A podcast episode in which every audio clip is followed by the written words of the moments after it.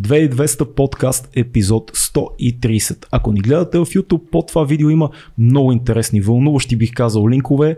А, първия сет от линкове са тези към всички наши аудиоплатформи, на които можете освен да ни гледате и да ни слушате, което е много полезно, защото ние не сме особено атрактивни за гледане, но пък докато си а, спортувате, миете си чиниите, простирате, както каза скоро един наш гост, можете и да ни слушате. Аз лично а, ви препоръчвам най-добрата комбинация да бъде такава. Започвате да гледате, гледате, гледате, виждате ни нас като обикновени маймунки, виждате нашите готини гости и след това продължавате и да си слушате. Ако обаче го правите това нещо, вече а, месец, два, три, харесвате това, което ние правим, не сте си тръгнали, харесвате нашите гости, имаме много, много як вариант и вие да се включите в този подкаст, като станете един от нашите патреони. Това са едни хора, които ни подкрепят финансово, с идеи, с а, мнения за гостите ни. Те гледат епизодите на живо. Имаме една тайна група, която е много яка. Обсъждаме си готини теми вътре. И всеки един от тях е доста интересен като индивидуалност. Познаваме повечето от нашите патреони, но да, ако искате станете Patreon. Цеци, Между другото, да допълна това за аудиоплатформите. Да. Здравей, аз не мога да се включа от тебе. Е, така за е. пореден път. А, значи, като първо отиваш, гледаш в YouTube, дослушваш си го в аудиоплатформите така. и влизаш YouTube да напишеш дневен коментар. Да, гневни коментари, особено ни е ценно да има. Точно така. А за патреоните да кажем здравейте, защото ни гледат част от тях на живо, които да. могат да задават своите въпроси към нашия гост днес. Също така имаме е, други важни хора, е. за които ако искаш да разкажеш. Е, разбира се, че да, разкажеш за SMS Bump. За ти ако ми вземеш това да кажеш за SMS Bump за нашите приятели. За SMS Bump? Да. За SMS Bump? Да, които се занимават с SMS маркетинг. Така. Много, нали, някой си каже SMS и каква е тази работа, това не умряли преди 15 години. Ние най-малко. SMS-те може да са умрели, обаче SMS маркетинг не е жив. И SMS Bump доказва това нещо и се доказват с това, че си търсят все повече много нови млади хора за техния екип. Така че да, цъкайте, цъкайте линка, който ще видите на няколко места и ако някоя а, позиция ви хареса, а, може да кандидатствате и да си почерпите с първата заплата. А може и да не ни черпите, можете просто да цъкнете друг много готин наш линк под видеото, а това са нашите уникални, специални, супер невероятни, аклиматизиращи а, тениски от чист памук, 100%. Карат кожата ви. Да, не, имаме много яки тениски с ето ета маймунка, нашия тотем, любопитния примат. Така че ако това е нещо, което вие харесвате, обичате тениски, може да си вземете. Мисля, че имаме останали последни някакви ако, бройки от тениски. Ако носите дрехи, купете си тениски. Разлегалихме се много реклама, да. Еми, даваме го по-младежки. Днес имаме много готин гост. Симона Димитрова. Здрасти, Симона. Здравейте. Ти си част от нещо, което се нарича Младежки дискусионен клуб. Нали така? Не. Не, Веднага. Грешка от началото. Откъде идваш ти? От а, организация Национален младежки форум. А, младежки да. форум, да. да. Okay, да. А защо толкова тежко всъщност седи? Защото това е най-голямата младежка организация в България. Защо? Защото обединява други младежки организации в себе си и представлява платформа, която след това пък представлява своите членове пред различни институции. Какво правите на, на тези а, конференции, които организирате? Дискусии, да ги кажем. Ами, целим се да овластим младите хора, пак да много тежка дума. Да. а, да, идеята е всъщност а, да, да провокираме непрекъснато диалог между млади хора и вземащи решения. Вземащи решения в институциите, а, които всъщност определят какви политики ще се водят за младите хора. Ако трябва да генерализираш така да обобщиш профила на един член на вашата организация, как би го определила?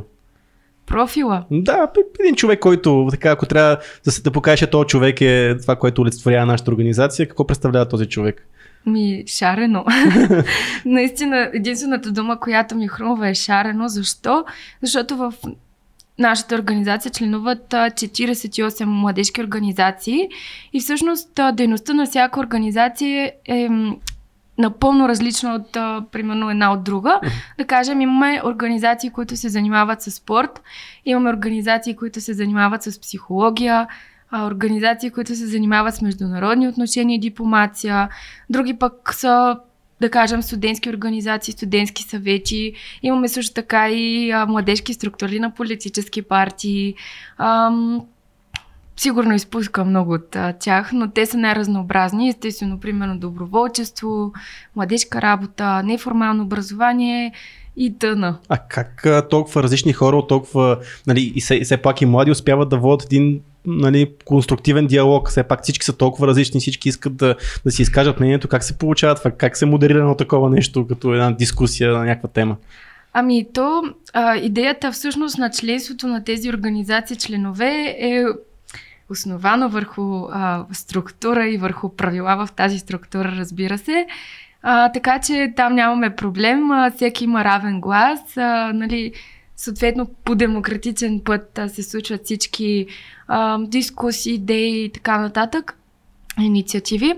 А, вече за събитията, нали, много зависи. А, ние казваме, че експертизата ни всъщност се съхранява от а, звено обучители на организацията, а, където отново членуват всъщност а, експерти в всяка една от дейностите. Откъде ги взимаме тези експерти? Отново от нашите организации членове. Тоест имаме дори фармацевти, които са обучители. Имаме, а, да кажем, психолози, които са обучители и така нататък.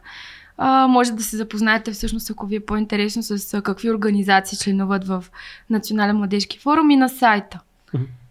Национален младежки форум. Виж как го обърках в началото.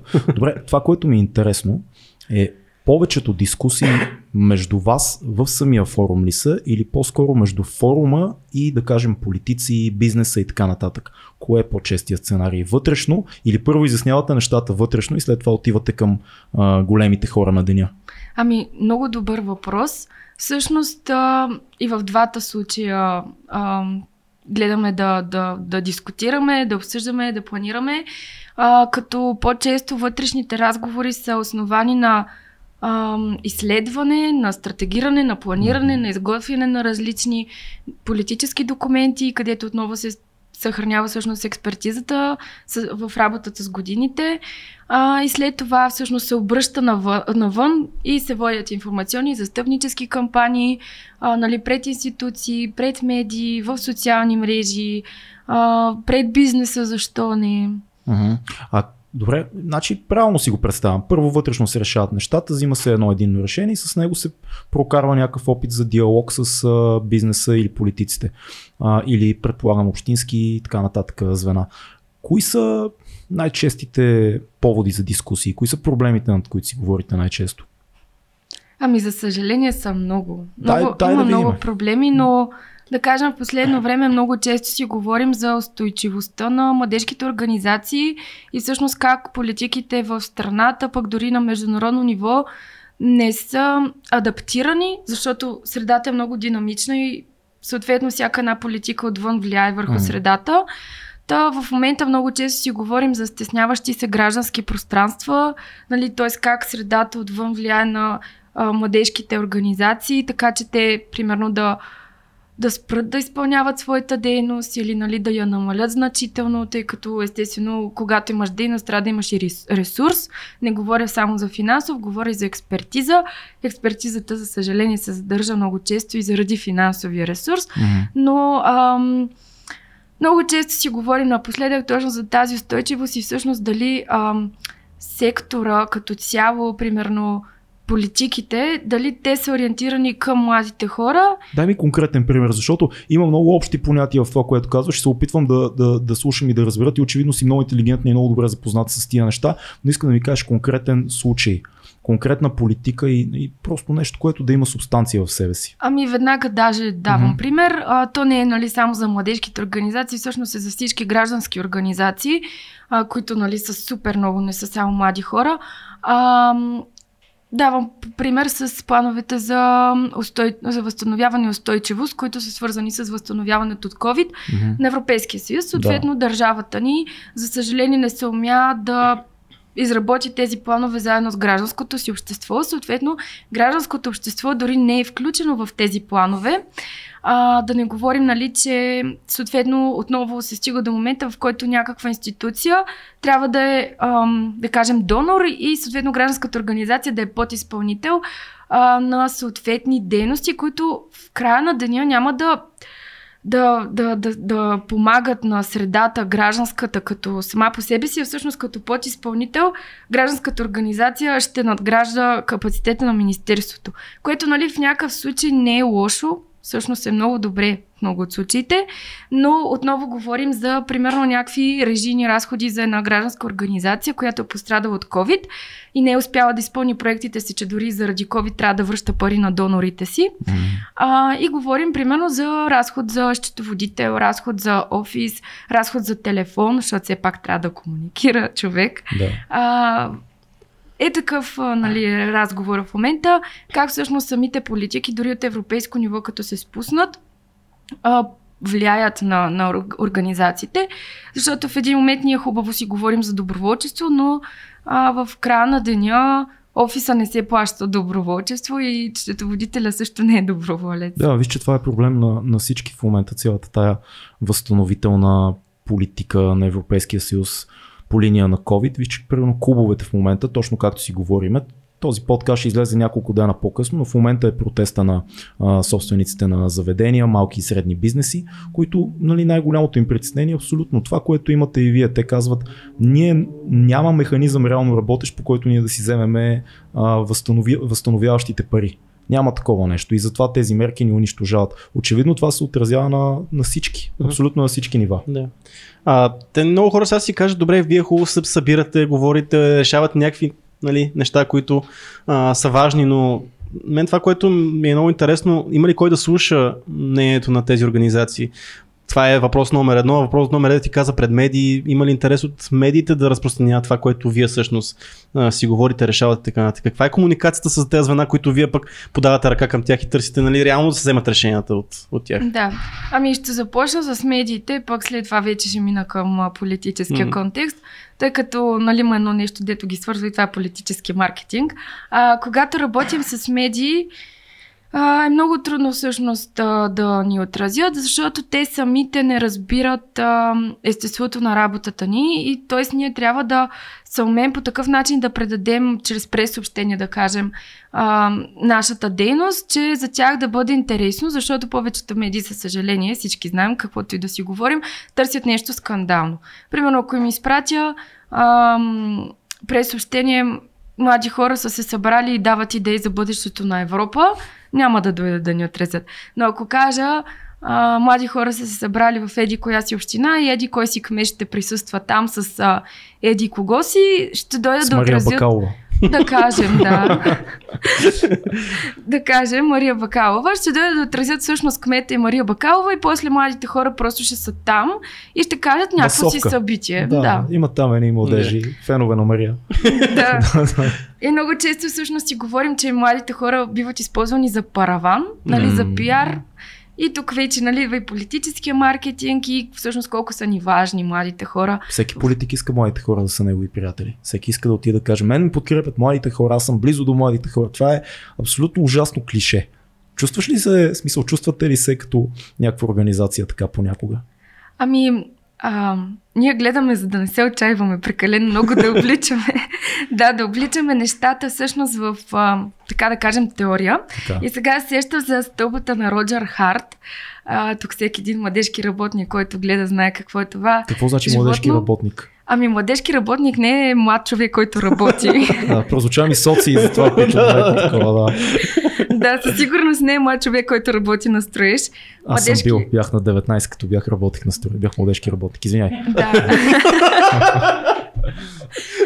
а, младежки работник всъщност е термин, който а, до момента все още, а, така да кажем, няма стандарт за какво точно е тази професия.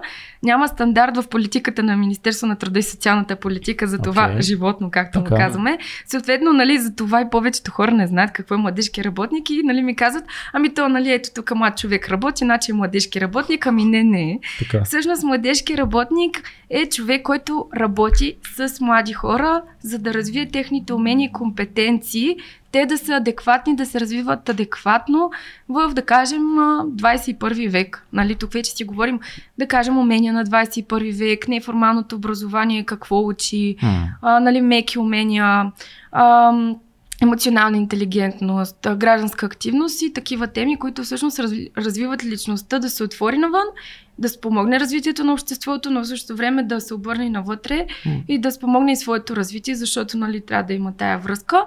Съответно, а, Тоест младежки работник прави полезни неща. Можем Да. така да кажем, полезни неща за други млади хора. Да, със сигурност. Да. А, и много често младежки работник всъщност е доброволец, за съжаление. Пак наша голяма болка. Така е. Ама е млад и издържлив и може да си го позволи. Да, Не му трябва много пари. да живее на общежитие. маже там филите с лютеница.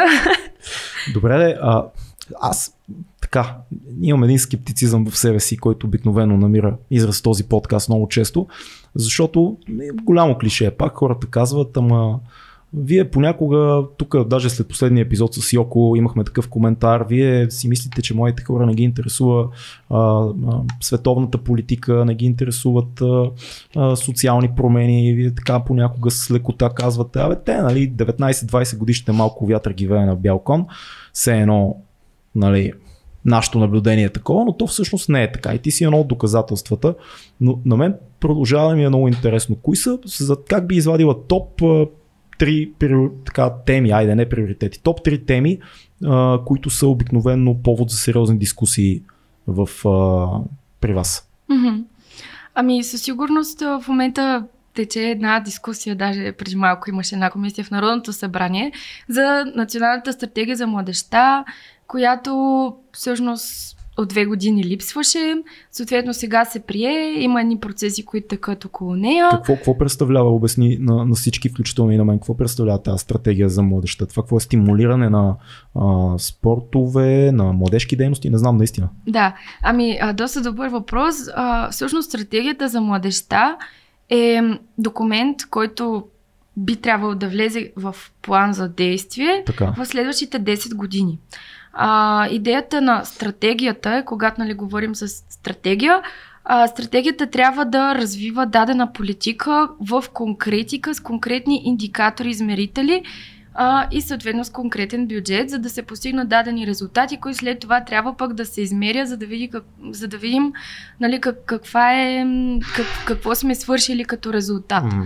И съответно, а, защо самата стратегия е повод за много дискусии напоследък, защото а, начина по който всъщност беше изготвена нали, като проект, а, в началото не беше доста, така да кажем, разпознаваем сред младите хора, а когато правим нещо за младите хора, то трябва да бъде заедно с тях. А, нали, имала някакво допитване, но доколко младите хора са запознати с а, стратегията и с плана, нали, не беше ясно. А, съответно, Национален младежки форум се бори непрекъснато с становища, с препоръки, тъй като нали, това ни е задачата да надграждаме капацитета на институциите, но ми изглежда, че всъщност не само за тази стратегия, но в България ни е много трудно да извличаме а, полука от дадени резултати и всъщност да, да, да, да направим анализ на тях. След това на база този анализ да направим план, Да. планиране, решение на проблема и след това това нещо да го анализираме отново. Нали, то това се казва стратегиране и планиране. М. Всъщност ми прави впечатление, че на не само за тази стратегия, на българите много ни куца точно това нещо в политиката, да планираме и стратегираме. И то може би това е един основен проблем. Ам, да тук си говорихме, нали, как се измерват всъщност резултатите, какви индикатори, след това бюджета, който се възлага за тях, също той как се измерва. Ам, Казано с думи прости, колко е ефективна цялата тази работа. ми, не Дали- искам дали да давам резултат? оценка, но Да. за съжаление не е задоволително. М. Нали, това се вижда и с, с състоянието на младежките организации в момента, които, за съжаление, много от тях, нали, по-малки организации, които работят на по-локално ниво, нали, на местно ниво, започнаха да замират. И, и наистина а, просто хората се отказват да, да правят някаква дейност в един момент. Добре, И- друга, друга тема, която обсъждате? Друга тема, която се обсъжда, ам, са всъщност закона, законопроекта за доброволчеството. Доброволчеството от а, 12 години всъщност България мисля, че е една от трите държави в Европейския съюз, която няма закон за доброволчеството. А, и може би е единствената в Централна и Източна Европа, която няма закон за доброволчеството, защото самото доброволчество, като се чуе, може би отново ще се върнем към соц времето, Да.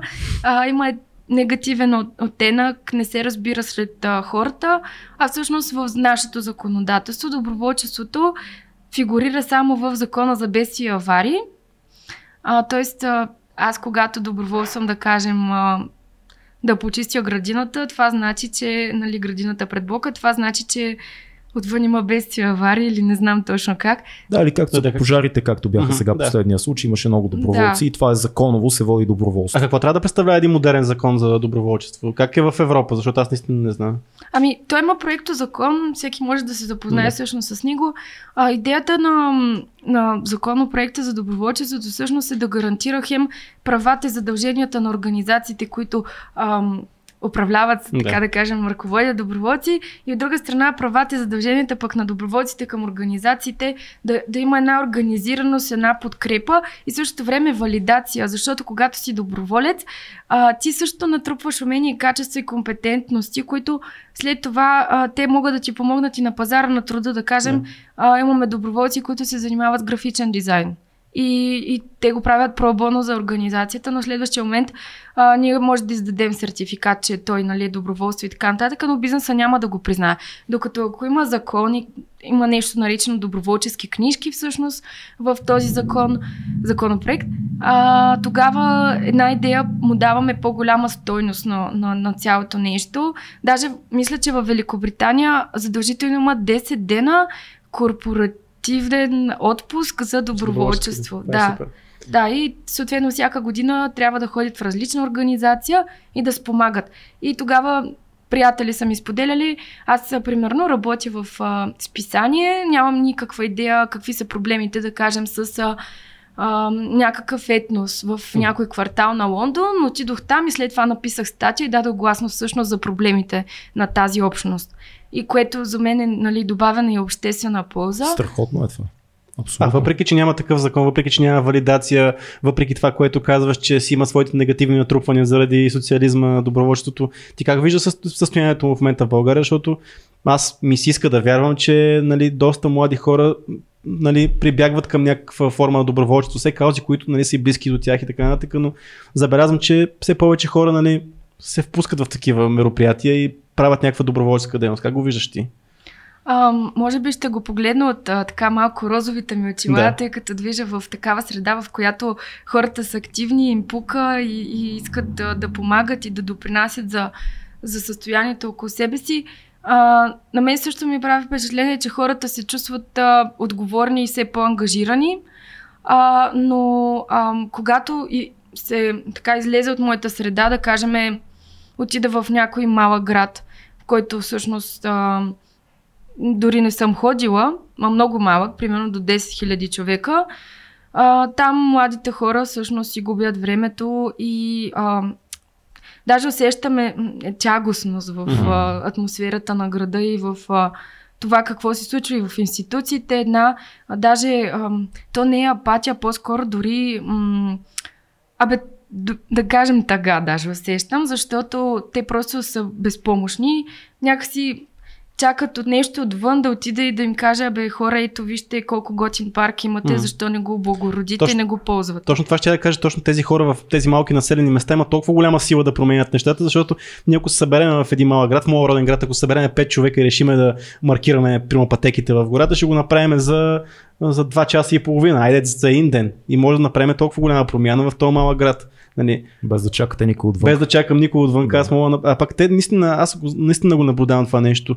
Колкото повече сила можеш да имаш в това общество, ти не си не полагаш никакви усилия. Това, защ... а, а тук виждам в София пък точно обратното. Малка промяна правиш, но се чувстваш много щастлив от това, че го правиш. Да, на мен ми се струва, че проблема е още по-тягостен, дори отколкото го обрисуваме, защото първият въпрос, който всеки един млад човек си задава в по-малък град, извън София, всеки град извън София, дали да остана да живея тук. М. И ако той реши да не остане да живее в този град по економически причини, защото няма работа, защото няма възможности, защото се чувства изолиран, той спира да се интересува от това как изглежда града и не намира смисъл да го облагородява по никакъв начин. Тоест ние това, което търсим в случая е симптом, това ти да се погрижи за парка или за пътеките, това го правиш ако си там, но трябва да имаш някаква причина да останеш да живееш там. Или има ли нужда изобщо? Трябва ли да те ограничаваме? Трябва ли да кажем, останете си по родните места? Не, това трябва да дойде естествено. Тоест някакси трябва да има условия ти да си кажеш, имам бъдеще тук. Няма нужда всички да сме в София, по-лошо няма нужда всички да сме в Европа. Защото то почва да става вече и и тук ми е тясно и тук няма нужда, заминавам навънка, някои се връщат напоследък, други не толкова. Не знам ти какви са твоите причини да останеш в България. Искаш ли защо да се развиваш в България? А, няма верен и грешен отговор. Тук това, че си част от младежка инициатива, не значи, че в един момент ти самата няма да прецениш да си търсиш бъдещето навън, света е отворен и това му е хубавото. Но за момента, което държи тук и как, как се виждаш, примерно след 5, 6, 10 години? Ами, ам, това е много смислен въпрос, всъщност. Ам, Знаеш колко съм си го задал? 10 години. Вече да. спрях, ама съм си го да. задал доста и аз. Ам, винаги съм имала в себе си а, онова чувство, когато нещо не ми харесва, да се опитам да го правя и, mm. и е един такъв инат, дори бих казала, че а, всичко е възможно, стига човек да иска. И това нещо си го повтарям, че всеки сам е отговорен а, да създава около себе си това, което иска да създаде. И наистина много се дразня, когато видя млад човек, който е в разгар на силите и здравето си и просто да мрънка, но да не прави нищо, да. за да го промени. Това нещо, което, нали, съответно не му харесва. А, та, това може би се корени нали, на първо ниво. И на второ ниво, всъщност, а, вярвам, че а, ако всички съответно напуснат тази страна, какво ще остане тук? А, и ми се иска да виждам по- по-смели хора, които смеят да останат тук, колкото и да е трудно и така нататък.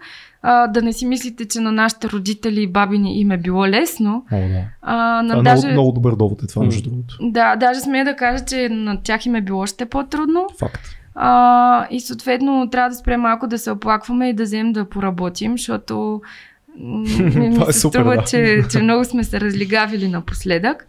А, със сигурност съм си мислила за работа, учене в чужбина и така mm. нататък, но по-скоро с цел да си взема нещо като добра практика, за да го върна обратно тук, а, тъй като аз съм човек, който нали, обича да си малко така да излиза от а, розовите очила, от котията, за да може да, да, да вижда нали, по-глобално и по, от друга перспектива нещата. Да. А, така че със сигурност предпоръчвам пък на хората да попътуват малко, но мен mm-hmm. това много ми е отворил мирогледа. Но вярвам, че а, тук а, има огромна, огромен потенциал да, да се развива и пазар, и нали, гражданско общество, и политика. А, и всъщност всичко идва до волята, защото и в политиката ти преди малко ме попита mm-hmm. има ли гласност. Ами в повечето случаи а, е до воля и до, до това дали на човека му се занимава или просто е решил, че ще отбива номера. Mm-hmm. И всъщност забелязвам, че ни липсва воля до голяма степен.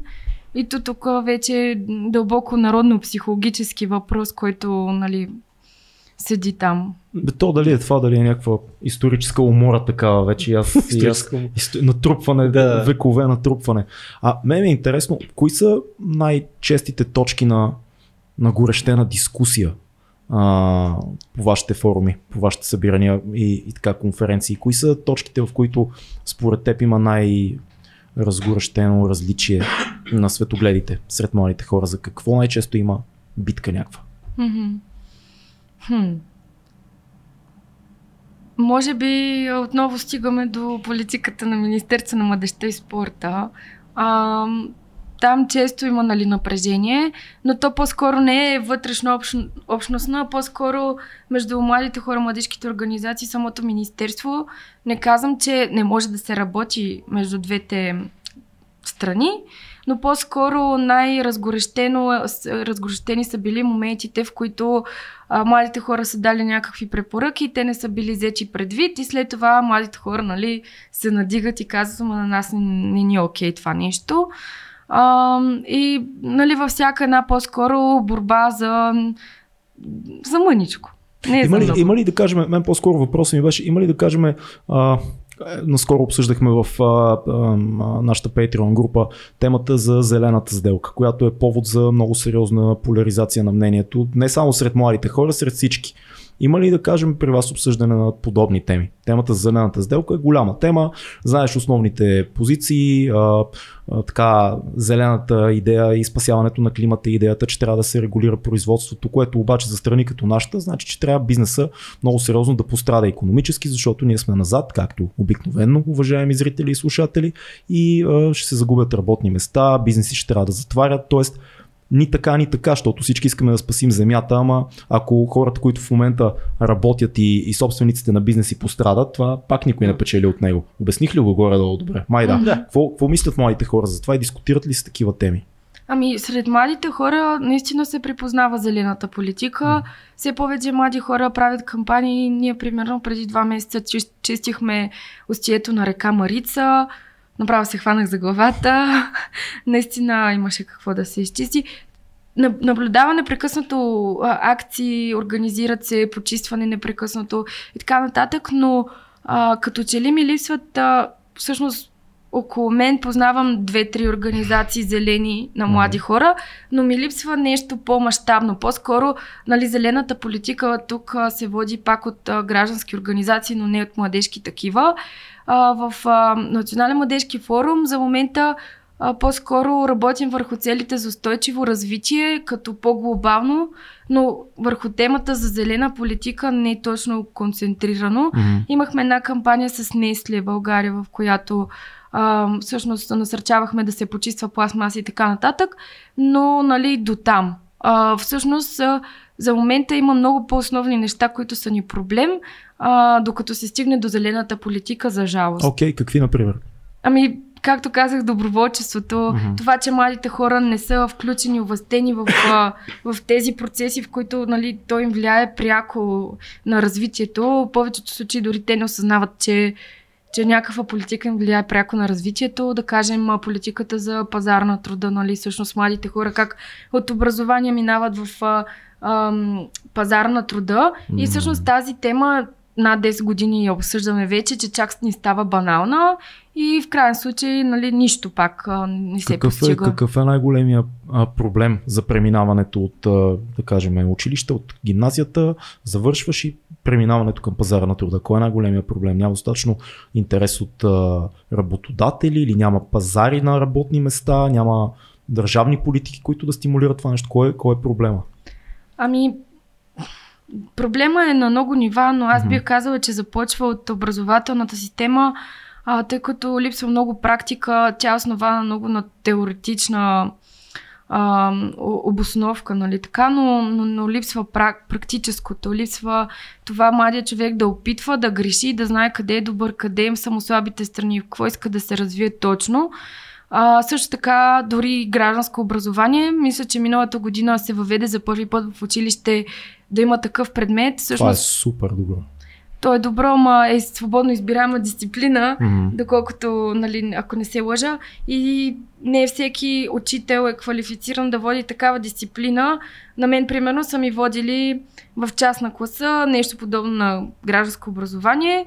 Преподаватели по история, съответно той влиза и ми говори за Левски, само че ние живеем, ние живеем няколко века по-късно и аз искам да чуя нещо по, нали така, ам, актуално. Не, не само, има, има изключителен проблем с а, гимназиалното образование, че има цели периоди от българската история, за които има по три реда в учебниците.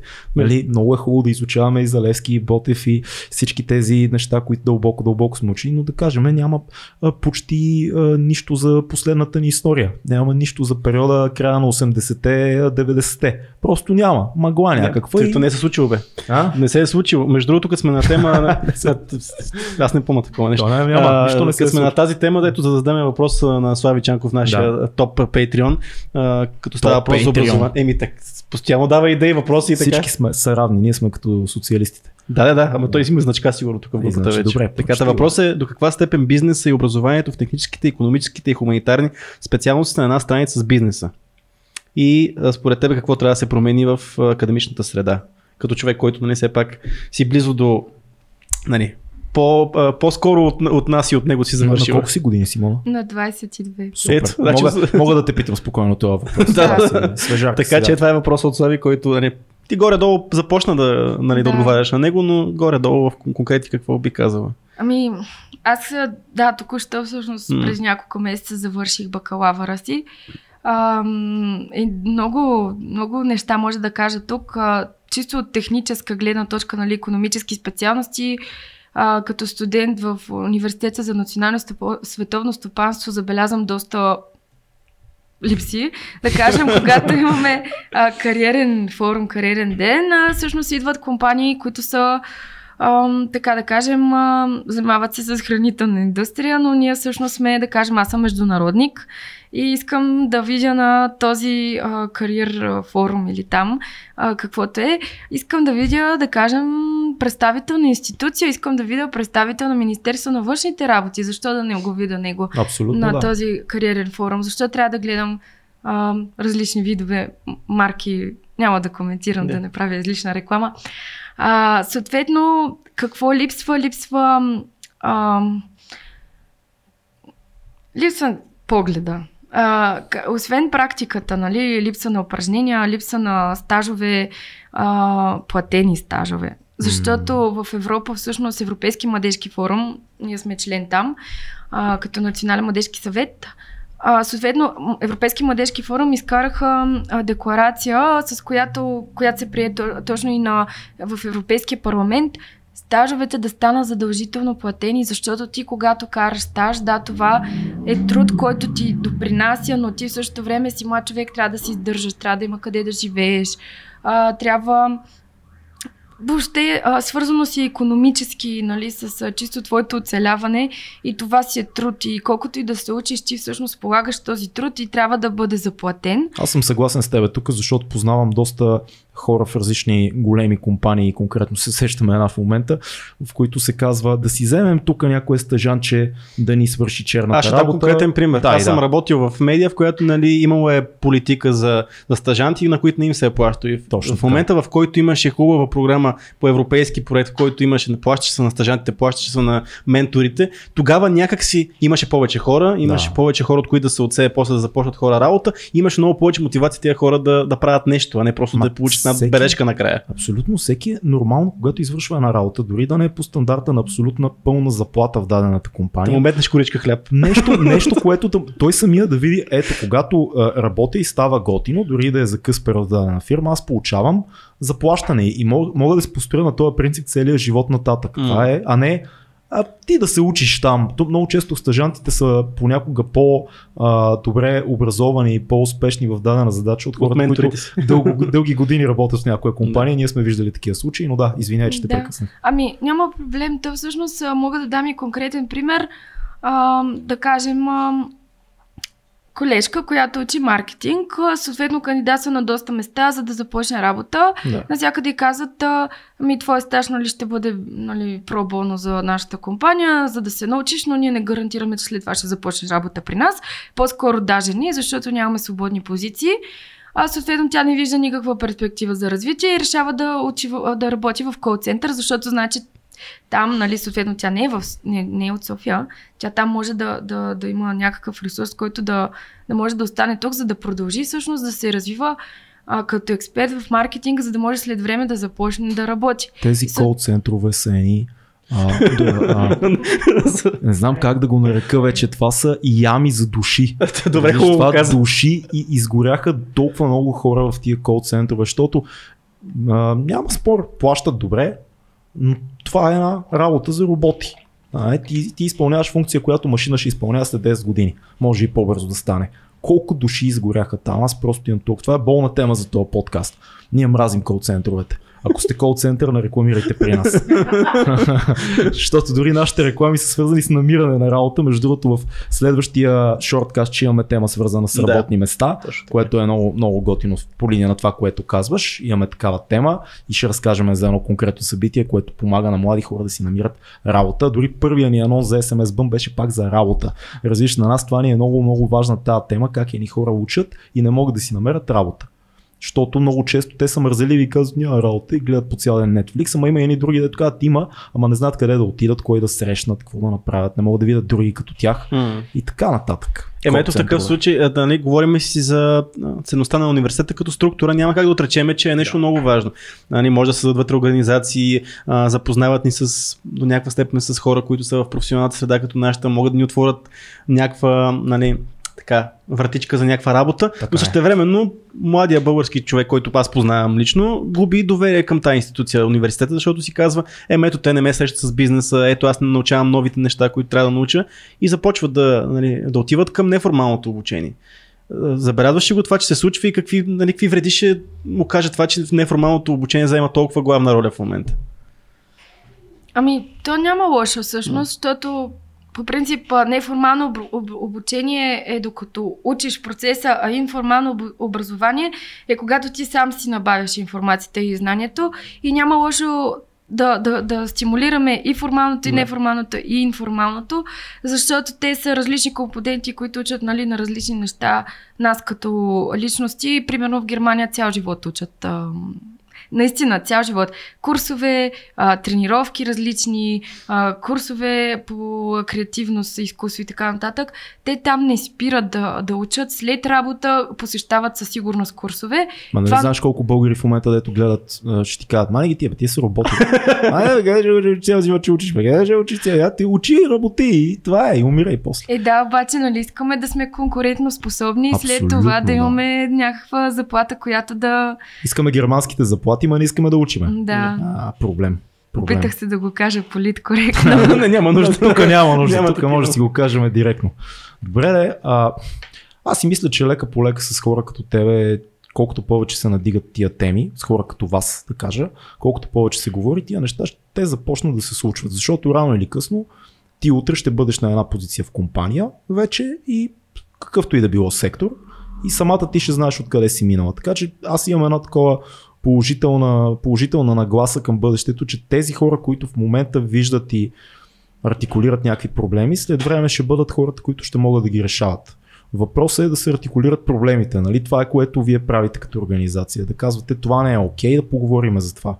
Има ли политически а, настроения при вас? Примерно има ли разговори между либерали и консерватори? Има ли такъв тип а, идеологически конфликти? Виж колко тежко звучи идеологически конфликт. Това не е такъв, но да, примерно в миналото е имало, но откакто всъщност аз съм в организацията, бих казала, че сме на, на една вълна, така да кажем. Разбираме се. А, имаме нали, една и съща визия за нещата, но в последните години, тъй като няма тази политическа воля за да решаваме някакви неща, а, средата беше замръзнала, застинала и не сме имали толкова разгорещени разговори, ами ние сега, нали, тук трябва ли да подкрепим това или онова. А, по-скоро сме били обединени, тъй като нали, не е имало и толкова големи промени.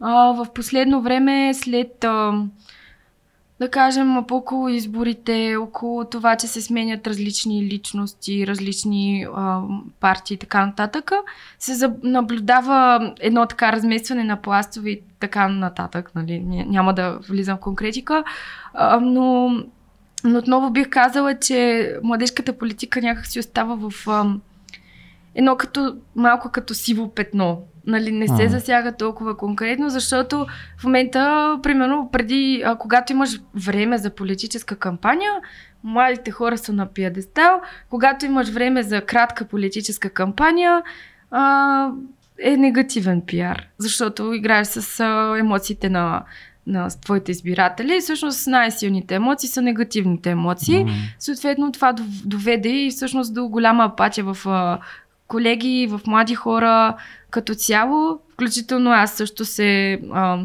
така да кажем, имах нужда да си взема почивка от а, политическата а, сфера, нали, да просто да, да спра да се информирам всеки ден за политическите процеси, защото в един момент а, човек просто се отчаива. Да, защо, и, и не само, то е целият поток в момента е, ако да кажем нашите родители са така обобщавали новините на седмична база, а, ние не ежедневно, ние буквално ежеминутно получаваме новини, е, докато се случват. И ти в един момент можеш да експлодираш от а, новини, източници събития и локални. В момента са ужасяващи скандали в парламента. На световно ниво е много странно всичко, защото цялата политика заради COVID се, се обърка и се оплете. А, да, това е абсолютно разбираемо. Човек да иска малко детокс, нали така? Mm-hmm. Така ли е модерното? Mm-hmm. Детокс. Детокс. като млад човек. като млад Добре, а мен ми е интересно все пак да чуя мнение, защото пак пред очите ми застава този коментар, който получихме. Ние, младите хора, се интересуваме. Първо, какво значи млад човек? Доколко си млад? Ето, примерно това ми е интересно. Аз на 34 млад човек ли съм? Ако се чувстваш такъв, А, Политкоректен отговор. Да, да кажем, че моят човек твой е до към 25-6, нещо е Ами, такова, докато в- си студент, примерно. В, България си студент, си млад човек до 29 години. А, има такъв закон. Закон. В закона за младежта е описано. Има го, е, всичко си пише. Да, си два, до 29 години си млад човек, докато в Европа а, младежката възраст, така да кажем, се, се счита до 35 години, Е, Но- по Европа. но- но. И развалиш кефа, да. но в Китай млад човек си всъщност до 45 и ние това се шегуваме с колегите, че след 35 ще отидем в Китай просто и... Да, ние, Първо, ние Германия- сме си китайци. Не бе, чакай, аз още съм европеец. А ти още си европеец. Аз още съм европеец. но ще, ще ставам китаец. Ти вече си тръгнал към Китай. да. Добре, ме ми е много интересно. Нали, очевидно е, че нали, имат своята функция младежките сдружения, като това за създаването на, на политически живот, на, нали, на гражданско общество и така нататък. Защо за тия 30 години демокрация не се появи нито един а, силен играч, който да произлезе от тези младежки структури? Защото знаем, че политическите нали, младежки формации малко така а, компрометирани са леко, но не излезе една младежка партия, едно младежко сдружение, което да, да е играч на политическата сцена. Защо това, как си го обясняваш това нещо? Той в Европа не се появява, кой знае колко, но все пак тук никаква следа от такова нещо. Това не е толкова вярно всъщност, Добре. защото са излизали много млади хора, кадърни от младежките организации, а и от а, структурите на младежки политически обединения, които всъщност в момента са в политиката. Кой, например? Няма да давам конкретни примери. Е, защо? Нас ни е интересно. А, ами, аз примерно идвам от Студентска асоциация за изследване на международните отношения и тя е основана от хора, които са, да кажем, в момента дипломати, аташети и така нататък. А, но, да кажем, имаме няколко фигури, които в момента фигурират и в Народното събрание. Е, кажи ги, да. защо не им кажеш имената Не, сега? Ами защото после ще кажете, ето тази младежка организация, не ето тази партия. Да, да, да. Но ние Няма да кажем така. Просто Ами- ни е интересно кои хора идват от младежки организации. То не е задължително. Ти, ти не си била там. не съм била там, но Да. всички други са. Добре, не искам. Да, няма не, не, да, не смея да казвам, тъй като понякога, когато един човек нали, не е навътре в а, сектора, не може да разграничава хубаво политически пристрастия и дейност, а, може да си каже, ами ето, нали, те са, ето, ето, ето, ето те са, нали, еди, кои си. Проблема Да. е, че когато не го кажеш, хората остават с впечатление, че криеш нещо.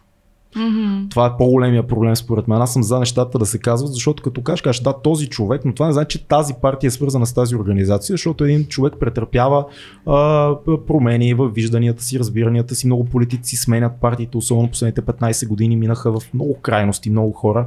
Така че по-скоро е интересно качеството на даден човек като професионалист, не е Мгм. толкова политическата идеология, за която застава в дадения момент. Мгм.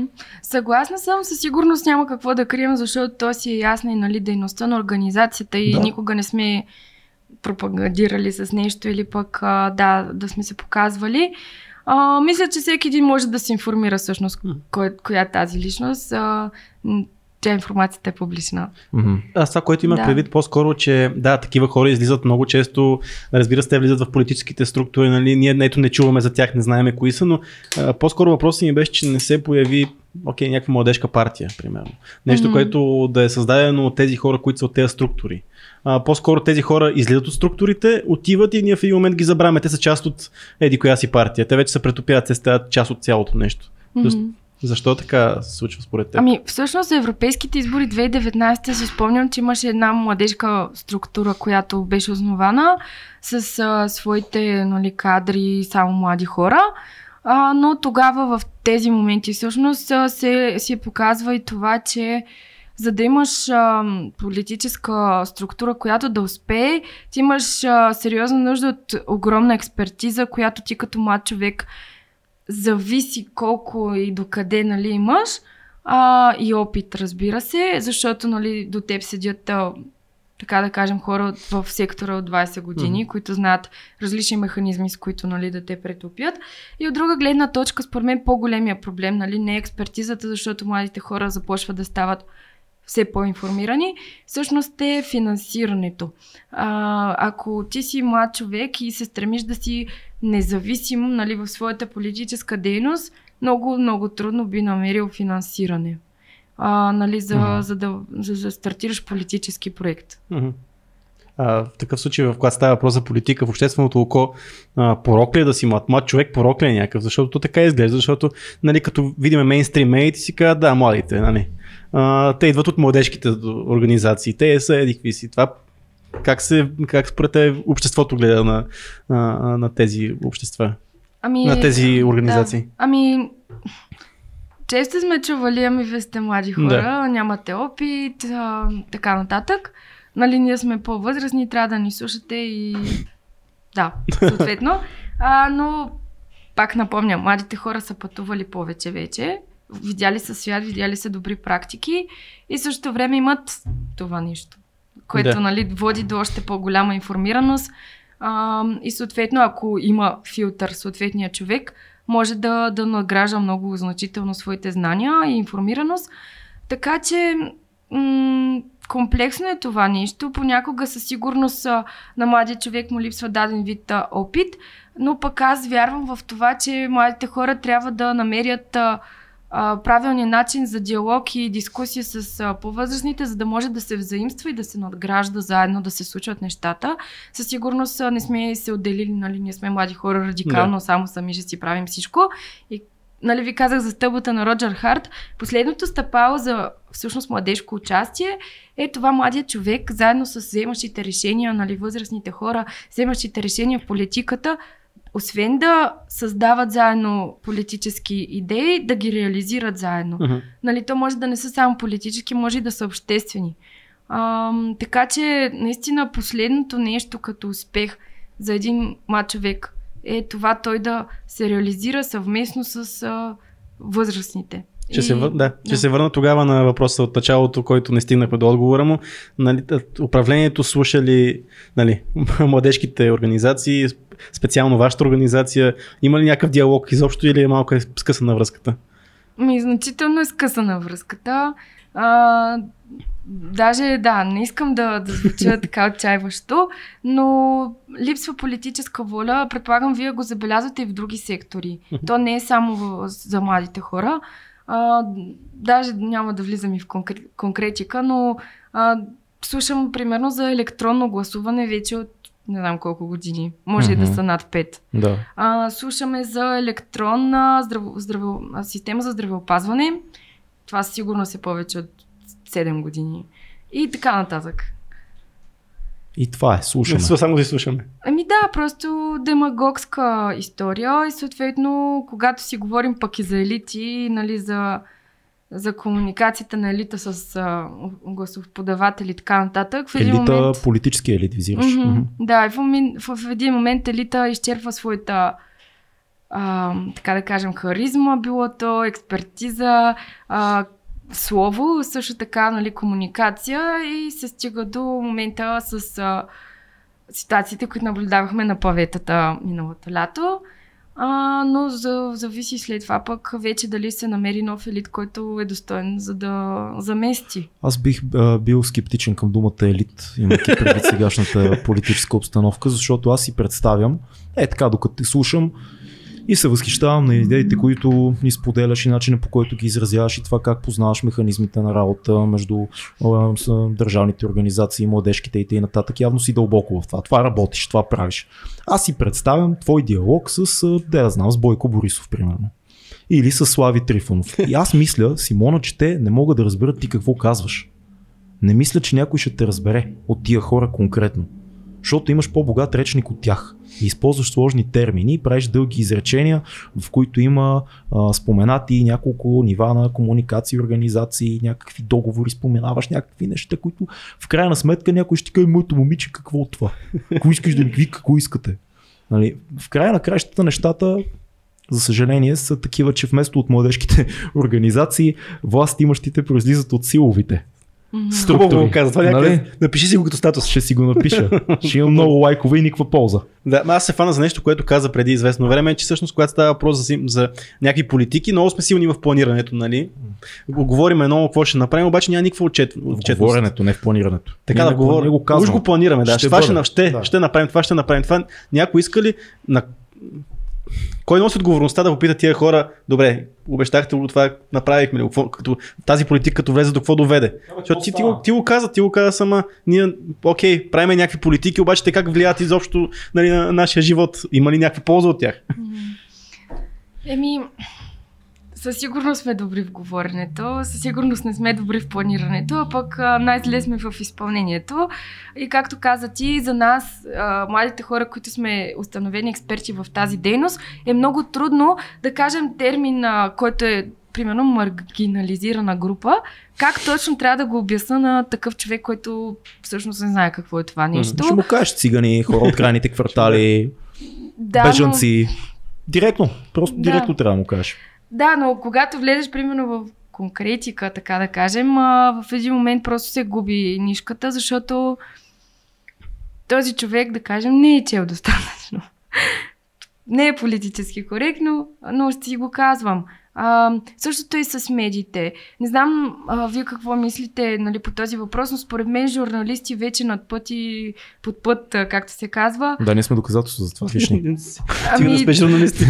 Мисля, че хора с микрофони. Хора с микрофони. Не, бе, шегувам се, ние не сме журналисти. Ами, да. да, със сигурност подкаста нали, може и да бъде журналистически, но нали, му е друга концепцията и а, същото време не знам, а, просто наблюдавам а, как се обръща внимание на нещо, което е базирано на база емоции, М, но не е базирано на база мисъл. да. А, и, и то самата култура в България го провокира. Нали, базира се всичко на емоцията, но нищо на, на логиката. И Да. то пак отново се връщаме към образователната система, където липсва дори неформалното учене а, като такова. Нали, учене чрез преживяване, т.е.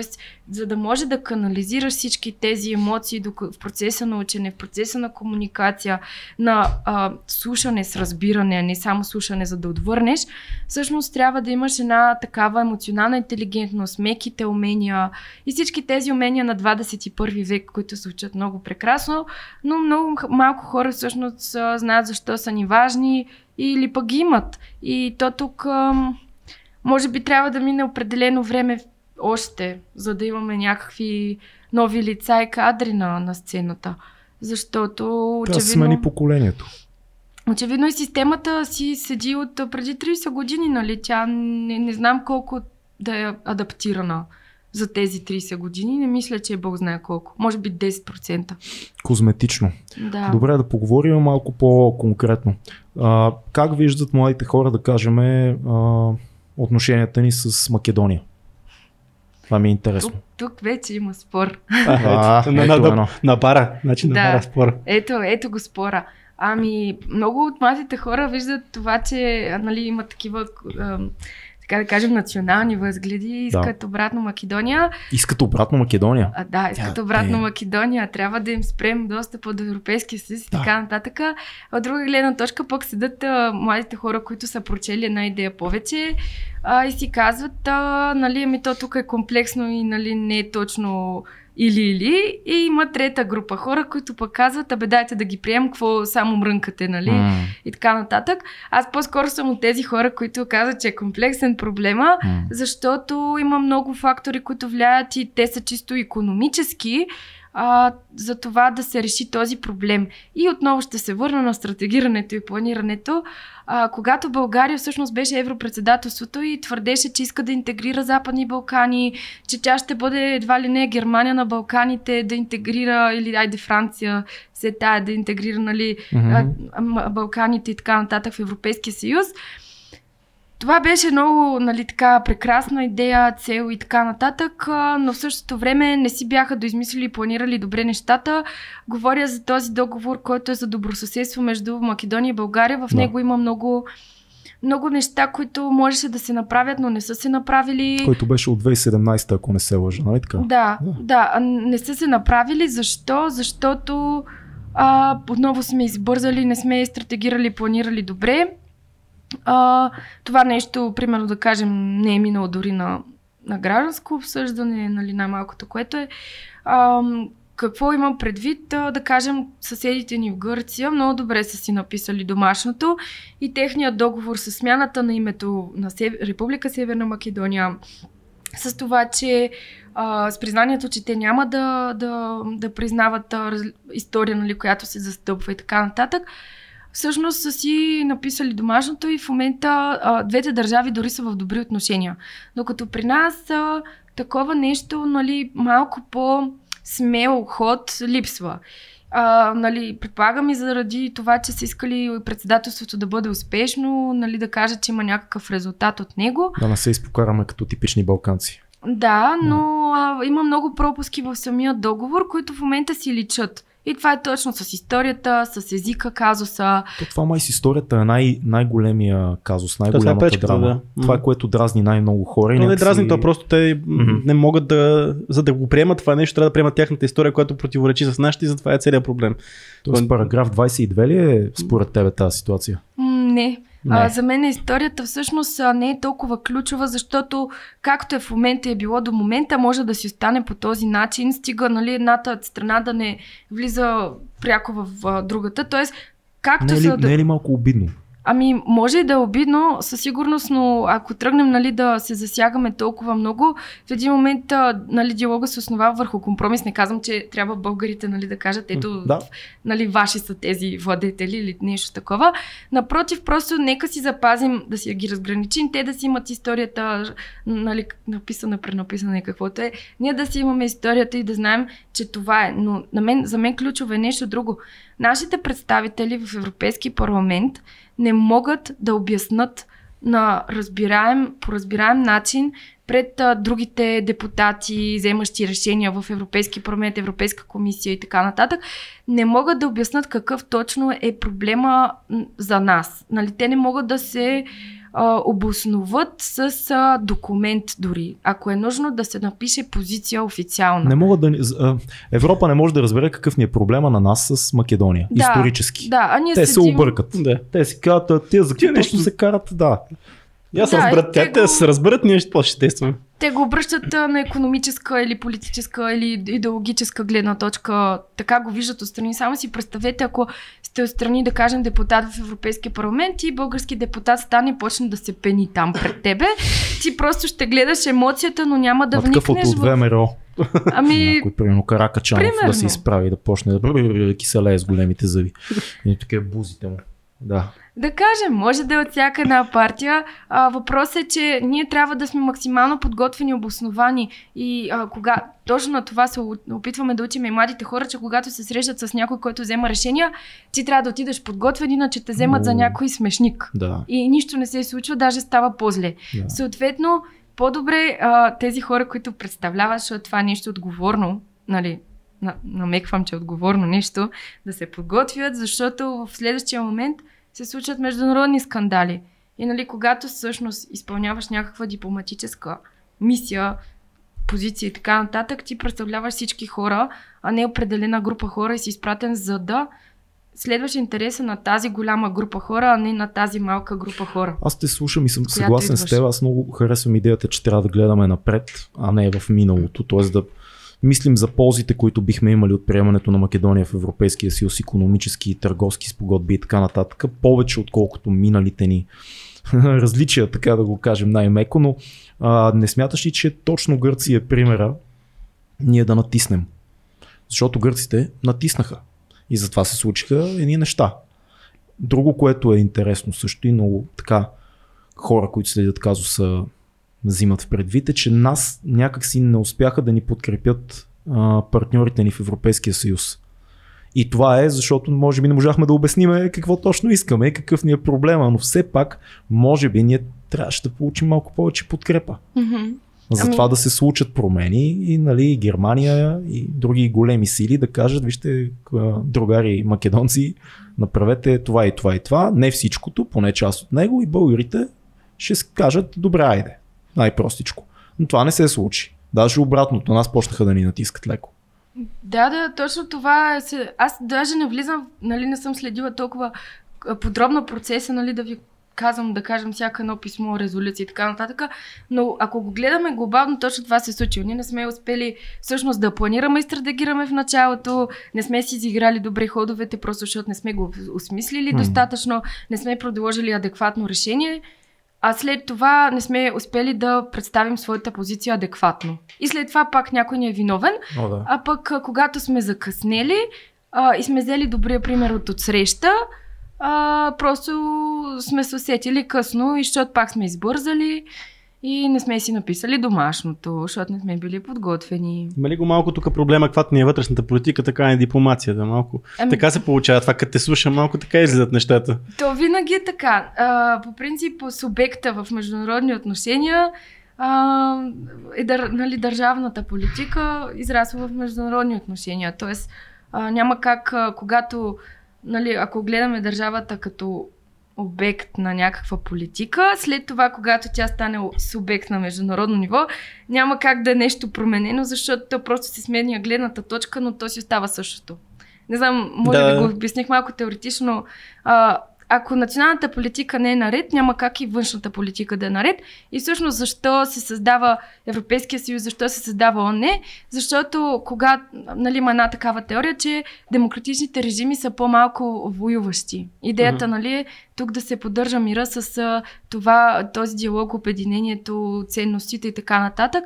Но в един момент, когато на вътрешно ниво в дадена държава, а, нали, тук пак теорията малко за пясъчния часовник, когато една държава, една прашинка не е наред и тръгне да пада, ми то всичко почва да пада. М. Съответно, а, много трябва и на европейско ниво да се преосмислят а, приоритетите, защото напоследък и наблюдаваме, те се опитват да задъл, за, задълбочат и за, да затвърдят интеграцията в Европейския съюз, но а, са пропуснали нещо на по-базисно ниво, което очевидно не работи, но те си затварят, нали, говорят те, политиците европейски, те си затварят погледа за тези пропуски назад във времето, а, без да вземат адекватни решения. В един момент може, с те като натискат с интеграцията, но има пропуски отзад, това нещо да се скапе. И нали, не, не, че, звучи, не че съм евроскептик, но а, го, като нали, международник, когато го гледаш и анализираш отстрани, всъщност а, някакси липсват ня... основни политики, които да затвърдят а, постигнатото до момента, за да се продължи напред. Да, аз те разбирам. А, докато сме на темата с Европа ми е интересно какво мислиш за... Това не е само европейски въпрос, той е като цяло въпрос на западния свят. Какво мислиш с, за така засилващите се крайно леви политики? Не говоря за социалистически, говоря за крайно либералните политики, свързани с а, а, джендър политиките, свързани с сексуалното образование, изобщо този тренд, който е малко краен в Штатите, крайното ляво, което обаче всъщност си навлиза и в Европа с пълна сила и понякога се получават така научни абсурди, като да кажем отричането на пола, идеята, че той е социален конструкт и така нататък, въпреки, че точно тези борби за правата на различните ни дават свободата, която има и те са важни сами по себе си. Но какво мислиш ти за всичко това и какво мислите вие, какво си говорите на а, вашите форуми? Ами, ние всъщност имаме такава организация, член в Национален младежки форум, а, но за мен разковнището всъщност, а, нали, не са край, отново не са крайните Да. гледни точки, а за мен е баланса. От една страна, а, разбирам, нали, те като ЛГТБИ общност, а, защо правят парад, защо искат да се позиционират, да се покажат mm-hmm. с нещо ек- екстравагантно, защото имам много приятели, които нали, имат различна сексуална ориентация, всъщност са били жертва на насилие и Мгм. те в един момент просто а, им писват да мълчат и за това са всичките тези екстравагантни показности и така нататък, защото те, това е техния начин да се изразят като потисната група в, в обществото. А, от друга гледна точка, това е важно да не прераства пък в обратното насилие. А, тоест, нали, чрез тази екстравагантност а, да, да не се опитваш пък да налагаш а, насила на някого своята гледна точка. Защото ако говориме за, нали, за мар, маргинализирана група, в един момент да не се получи така, че маргинализираната група се опитва да превърне мнозинството в такава. Точно така. Много А, добре го каза. Да, затова баланс е много важен. Със сигурност подкрепям инициативите им, а, но вярвам, че трябва да има една умереност и разбирам радикализма понякога, който ги обзема. Съгласна съм с него, нали, Мгм. виждам го от тази гледна точка, но трябва да е умерено и пак казвам с премерена и подготвена комуникация се постига много повече. И от другата страна, а, всичко основано, нали, пак на емоции. Нали, пак радикалната да, да, страна, да, да. която нали, се чувства заплашена от това нещо. а, отново нали, не го разбирам. А, а, така да аз разбирам защо е тази емоция, но не разбирам защо трябва да е край на комуникацията. Пак казвам, когато не ти е окей okay с нещо, Просто знае, че то съществува там някъде, уважава и границите, защото когато имаме граници, имаме спазено достоинство, mm-hmm. а всеки един човек има право на достоинство. Точно така. А, и, и да, трябва баланс и комуникация. Съответно, за мен тези политики а, а докато са в сферата на радикални теории и така нататък и разделителни линии, няма да имат успех. Въпросът е, че всичко тръгва, а, ако проследиш назад, всичко започва от а, ниво университети. И това, което е страшното, което много хора се преценяват, че ще стане и в нашия край на света, е това, което става вече в Штатите мощно. Тоест, цели а, факултети са завладяни от една идеология, в която всичко всичко се разглежда през призмата на борба на иерархия. Това е такъв постмодернизъм реално, но в един момент социалните науки и социалните изследвания и правата изместват хуманитарните науки. И в един момент има много як сериал, между другото по Netflix, който гледам в момента, който се казва The Chair, в смисъл декана на а, азиатска дама, става декан на един университет. Няма да го разказвам, гледайте го по Netflix, много е як, но идеята е, че в един момент започваш всичко да тълкуваш през призмата на правата. Има изключителна сцена в този сериал. Един възрастен професор говори за Хърбърт Мелвил, който е автора на а, Белия кит на Моби Дик и едно момче дига ръка от студентите и казва, но той е бил жена си. И той казва, това няма нищо общо. Моби Дик е, е велика книга. Казва, няма да го четем и започва едно обсъждане едва ли не как трябва да забранят изобщо да преподават а, този автор в университета. И това са неща, които започват да се случват точно защото социалната политика и борбите за равенство по някакъв начин започват да тълкуват всичко, което се преподава. И това е проблем. Защото с лека ръка, под маската на борба за правата, ние може да затриеме много изкуство или да кажем, или да бутаме паметници. Много добре знаеш какви случаи имаше в Штатите. И това е леко притеснително, защото хората започват да стават радикални, да си пазят правата и да казват, ма не, чакайте малко, аз аз не, не, не мисля, че трябва да забраниме това произведение на изкуство, защото автора е бил жена си. Ужасно е, че е бил жена си. Но това няма толкова общо с това, което е написал или да, отед, да махнем от историята композитора Хикс, защото е бил, да кажем, е нацист. И какво като е бил нацист? Написал е това произведение. Трябва да отделиме нещата. А, какво мислиш за това? Има ли такава опасност в българските университети да се прокраднат такъв тип политики? Не мисля, че има такава опасност, въпреки че съм била свидетел на различен тип скандали в университети точно на тази тематика. Ам, тъй като си има етичен кодекс на всяка една институция, съответно, дали ще е в едната или в другата крайност, съответният човек, който е нарушил този етичен кодекс, нали, има правило, което нали, той си губи позицията, mm-hmm. най-малкото, а чисто нали, пък вече относно студентска общност и така нататък, ам, в миналото всъщност сме имали много големи студентски протести О, да, и съм да. забелязал, че властта е страх от силна студентска общност. Разбира се, особено 90-те години. Да. Не трябва да забравяме Куко, нали, великото Куко, че започва от студенти. Всички са студенти, включително и Соломон Паси е част от Куко тогава и други политици, които са в момента активни, mm-hmm. нали, всички знаеме Слави, Камен. Волинчаров и така нататък, но а, а, Любен Дилов също мисля, че в началото от Куко. Да, да. А, и много, Корумбашев мисля, че е част от Куко. Много, много активни хора идват от там. Това е студентско движение. Mm-hmm. Такива неща май вече май не, вече не.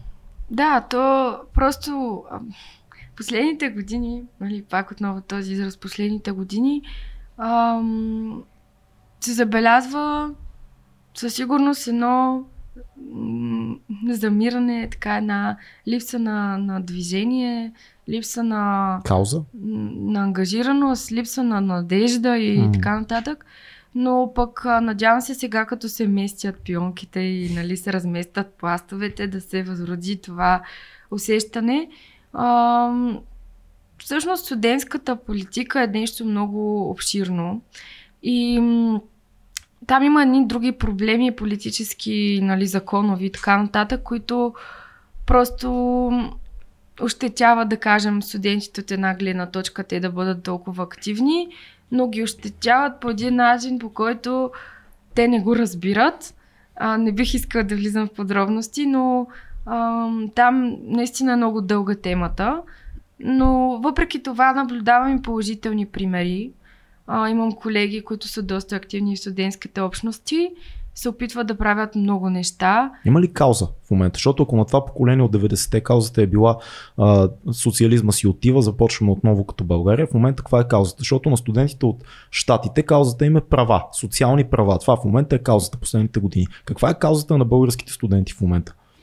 Ми, за мен основната кауза, която аз наблюдавам, а, всъщност беше ремонта на студентските общежития. Това е супер кауза. Да, която всъщност... По пирамидата на масло. Първо да си оправиме бита и Да. вече нагоре, да.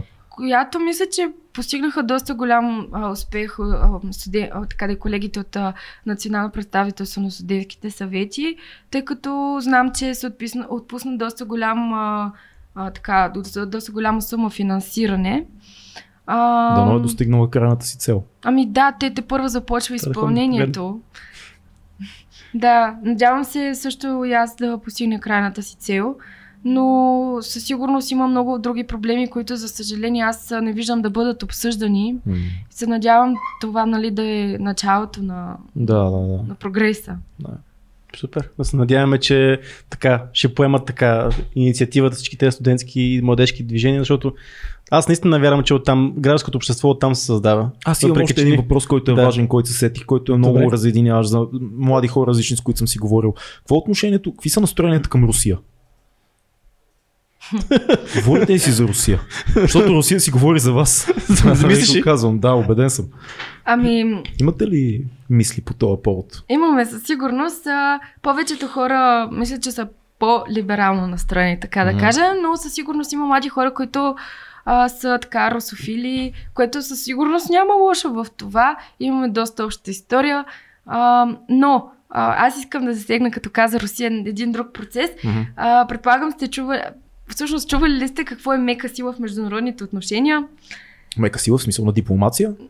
Да кажем, на влияние. Разкажи ни повече. А, меката сила представлява ам, различен похват и метод. Най-често всъщност е пропаганда чрез различни да кажем, медиа, филм, реклама също, защото рекламата е много къса, обаче в нея можеш да внушиш много неща. Така е. Ам, това е меката сила да се сформира дадено политическо мнение в обществото чрез методи, които те няма да разберат. Песни или ще...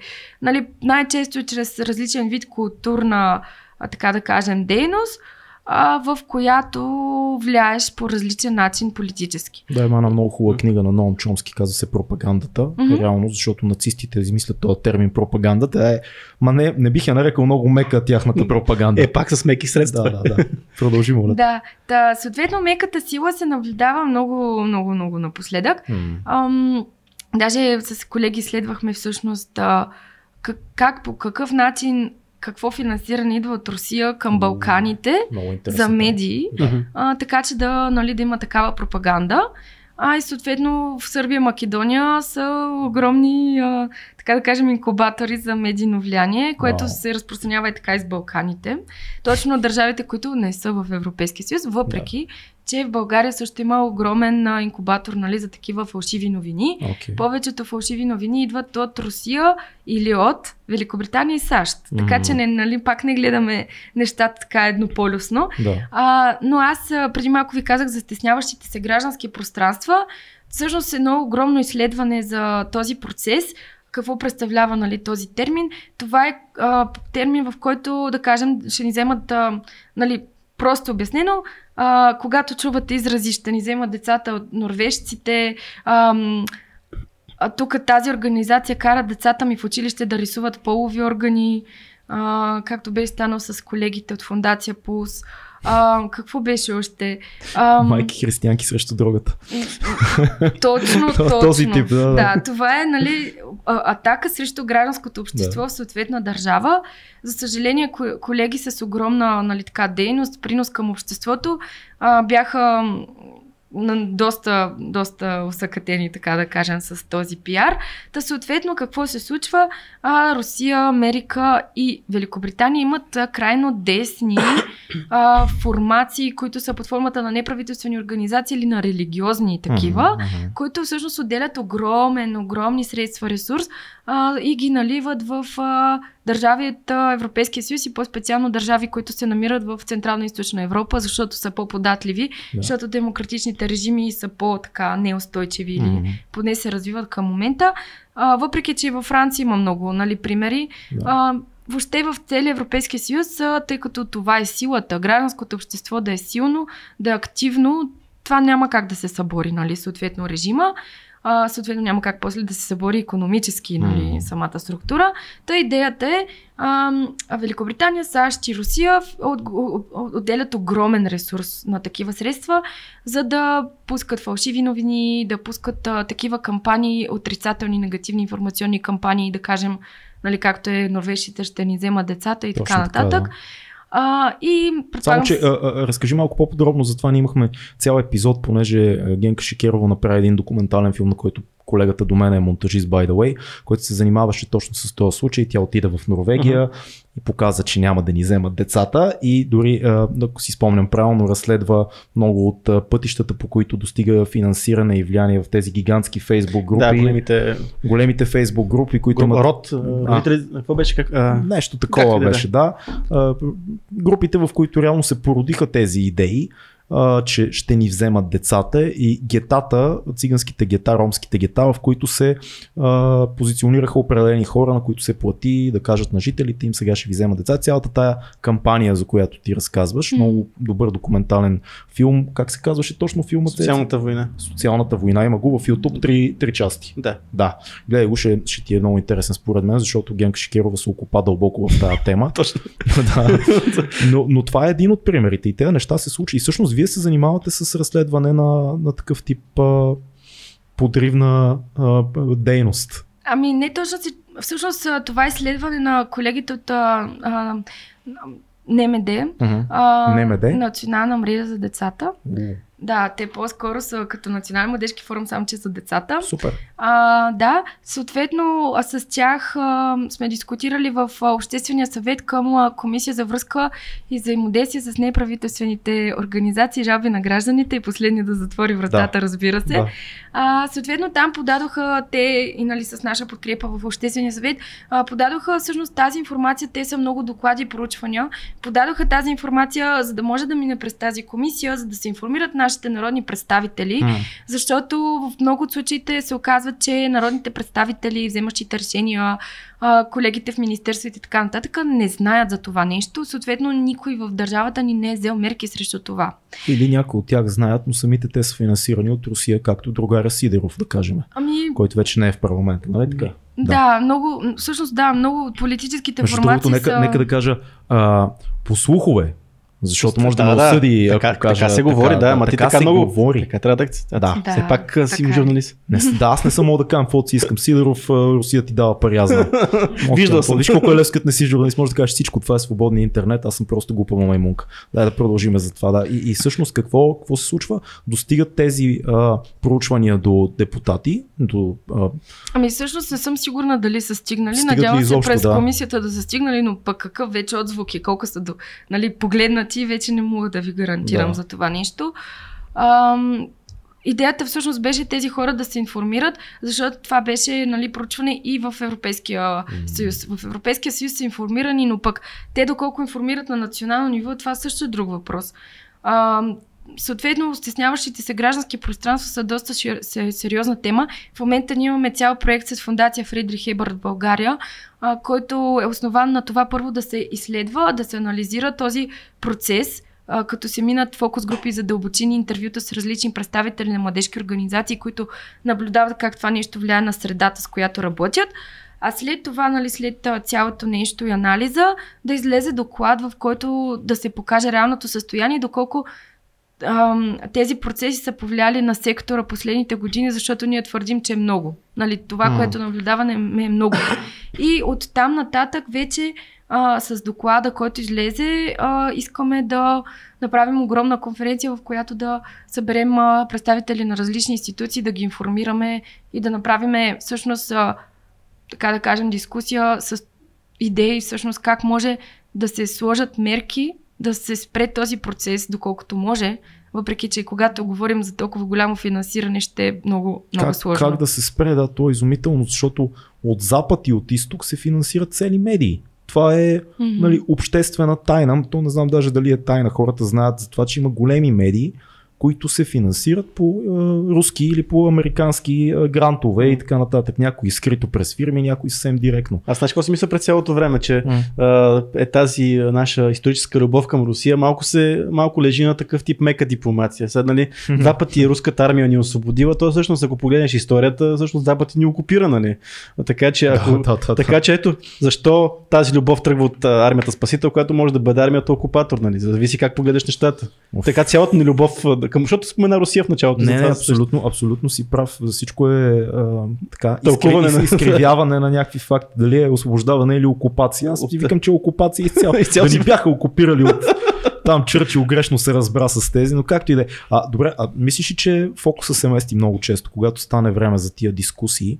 А, ти казваш, да кажем, руско влияние подкопава разбирането за социалните проекти, които идват от Норвегия и целият mm-hmm. този закон за децата и така нататък, но веднага изкачат едни хора и вместо да чуят това, което ти казваш, ще казват, да, ама американците имат друга пропаганда, която да е кое си не е пил там всеки два да почват Сороса и, и всъщност в един момент ти докато обясняваш, да, има и такива неща, защото предполагам, че вашите изследвания покачи ми ти го каза британско и американско а, влияние в такъв тип пропаганда мека сила, но хората започват да не се чуват. И, и става не пичове има проблем, влияят ни от всякъде, а става моите влияят твоите, твоите влияят повече.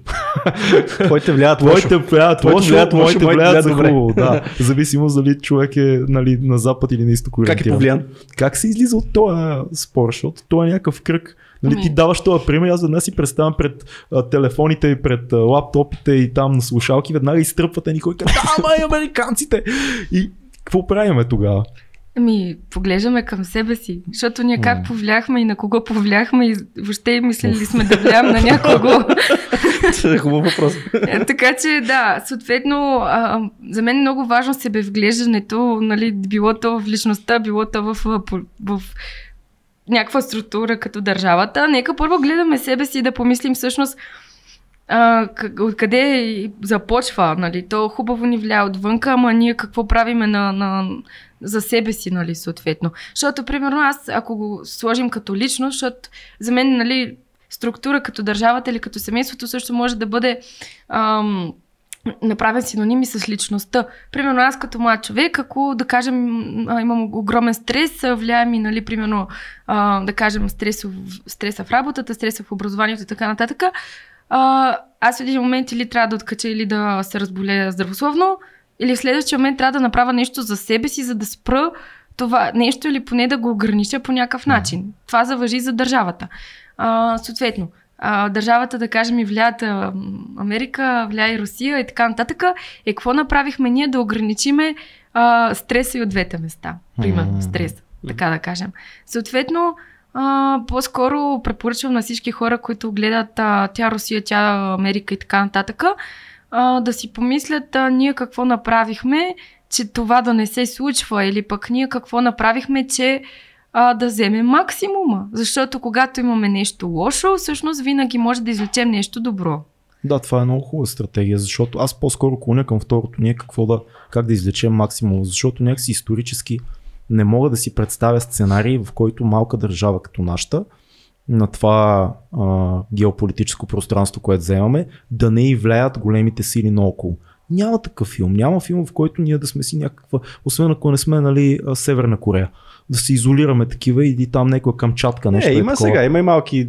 Еми, да, да, ама. Люксембург, няма... мисля, не, не горе-долу, нали? Люксембург, Малта, които са не толкова зависими, нали? Абе, Примерно. Пак са си. Па, сега... да, да, но може за... да бъдем Люксембург. Нали? Люксембург нали? и Малта са си западни държави. Как Добре, да го гледаме. Но аз... може да бъдем Люксембург на Балканите, какво? Да, аз си мисля, че по-скоро ние трябва да си избереме какво искаме и да вземем максималното от тази борба а, на влияние. Ние трябва да знаем какъв тип живот искаме. Ние искаме ли западен тип живот, който колкото и да не бъдем обективни, по някакъв начин е символ на повече свобода, по някакъв начин е, е символ на Европа, айде остави Америка, но Европа е символ на цялата така хуманитарна история на света и идеята за знание и за ренесанс и за рационално и тъй нататък или искаме източна посока, която колкото и да гледаме обективно, няма как да избегнем факта, че Путин е практически диктатор, няма как да избегнем факта, че извън Москва в Русия няма живот.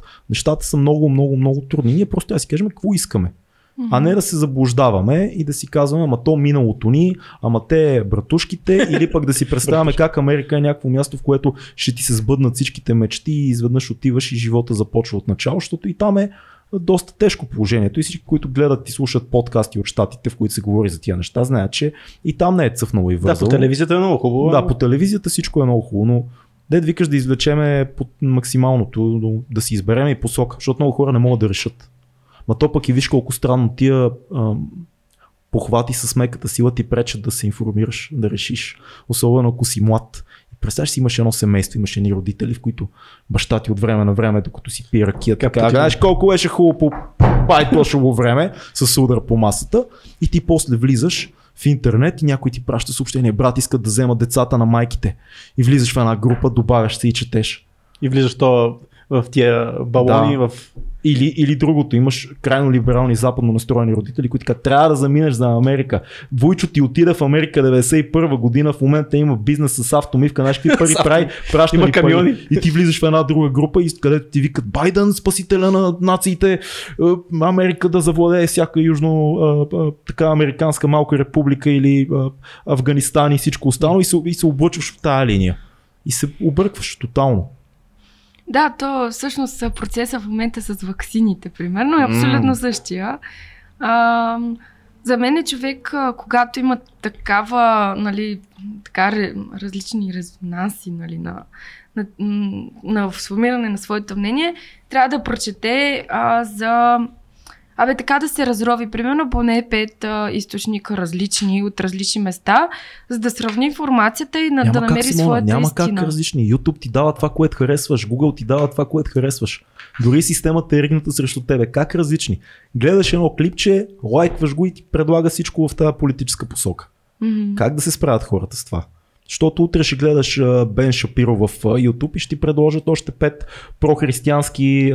Бъгвай си алгоритъма, да цъкай неща, които не би цъкнал. Да бе, аз знам, че ти го знаеш, но искам да знам Да, моите бе. хора дали знаят как се бъгва алгоритъма. Ами, не съм се замислила за това нещо, а, но мога да дам пример всъщност сега точно с а, Русия, Великобритания, Мгм. Америка и така нататък. Когато учих а, всъщност темите за държавния си изпит, а, те бяха исторически, политически и всъщност бяха от меж...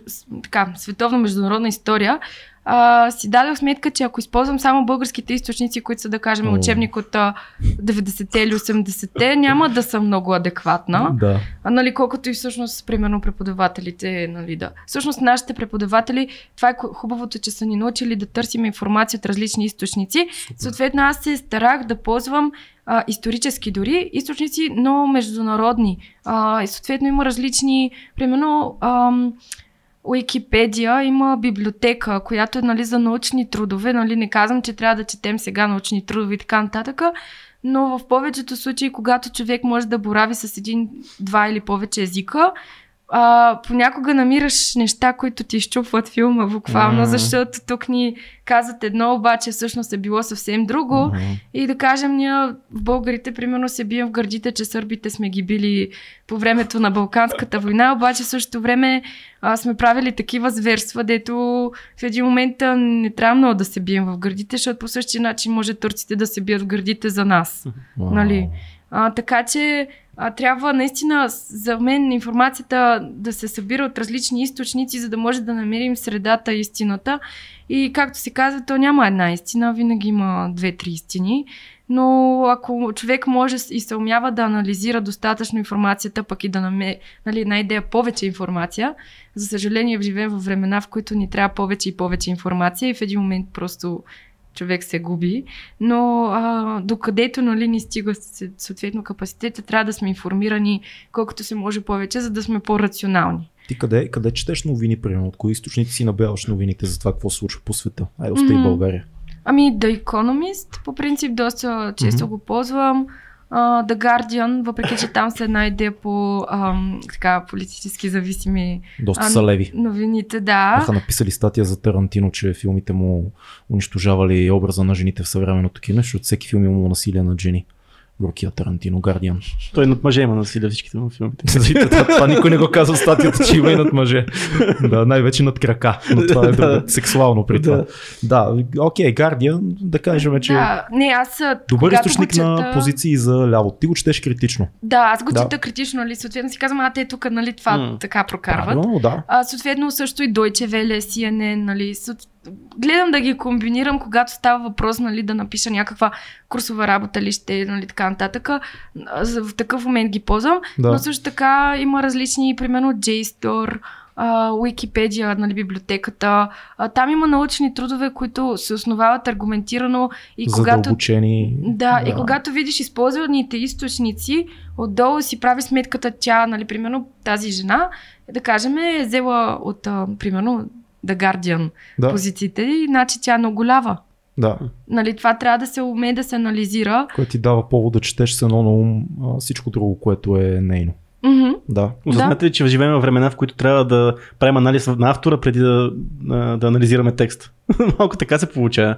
Трябва да знаем откъде идва, за да може да, да знаем гледната точка, от която произлиза Мгм. цялото нещо. Ами Абсолютно. то същото е в а, интернет, като отворим, понеже на мен също нищо, че търся такива източници. На мен също ми излизат някои от медиите, не знам дали мога да ги спомена. Може да споменеш каквото си искаш. Ами да кажем Трибун БГ, Мгм. Пик БГ и там каквито бяха там. Велики информативни здания. Да, съответно на мен също ми излизат много фалшиви новини. О. Просто защото Фейсбук рекламите работят така, ти си избираш таргета и да кажем, избираш си таргета от 20 години до 29 и аз сега ще наплюем някой, защото М. така неудобно. Да. А, и следващия момент, а, ме също ми излизат, обаче си знам, нали, този сайт, примерно, каква информация публикува. И защото аз когато чета, да кажем, статия, гледам и други статии, които са писали и съответно гледам какви позиции са заемали по тези обществени проблеми. Мгм. Щом съм информирана за тях и знам какво се е случило и това не резонира съответно с това, което аз знам а, и съм информирана, значи това не е окей медиа. Нали, по принцип има и такива обучения напоследък, доста често засичам за фалшиви новини, как да анализираме, нали, как да се справяме. А, ние също сме правили ам, обучение за това как всъщност да използваме ам, интернет средата по здравословен начин. Нали? Тук вече влиза и психическо здраве и всъщност как аз като влеза в интернет, не да седя в Инстаграм и да цъкам някакви картинки, а всъщност когато си пипам телефона, примерно да прочета някоя новина или да кажем да, да си направя план график и да си цъкам по него, нали, за Мгм. деня ми, как минава.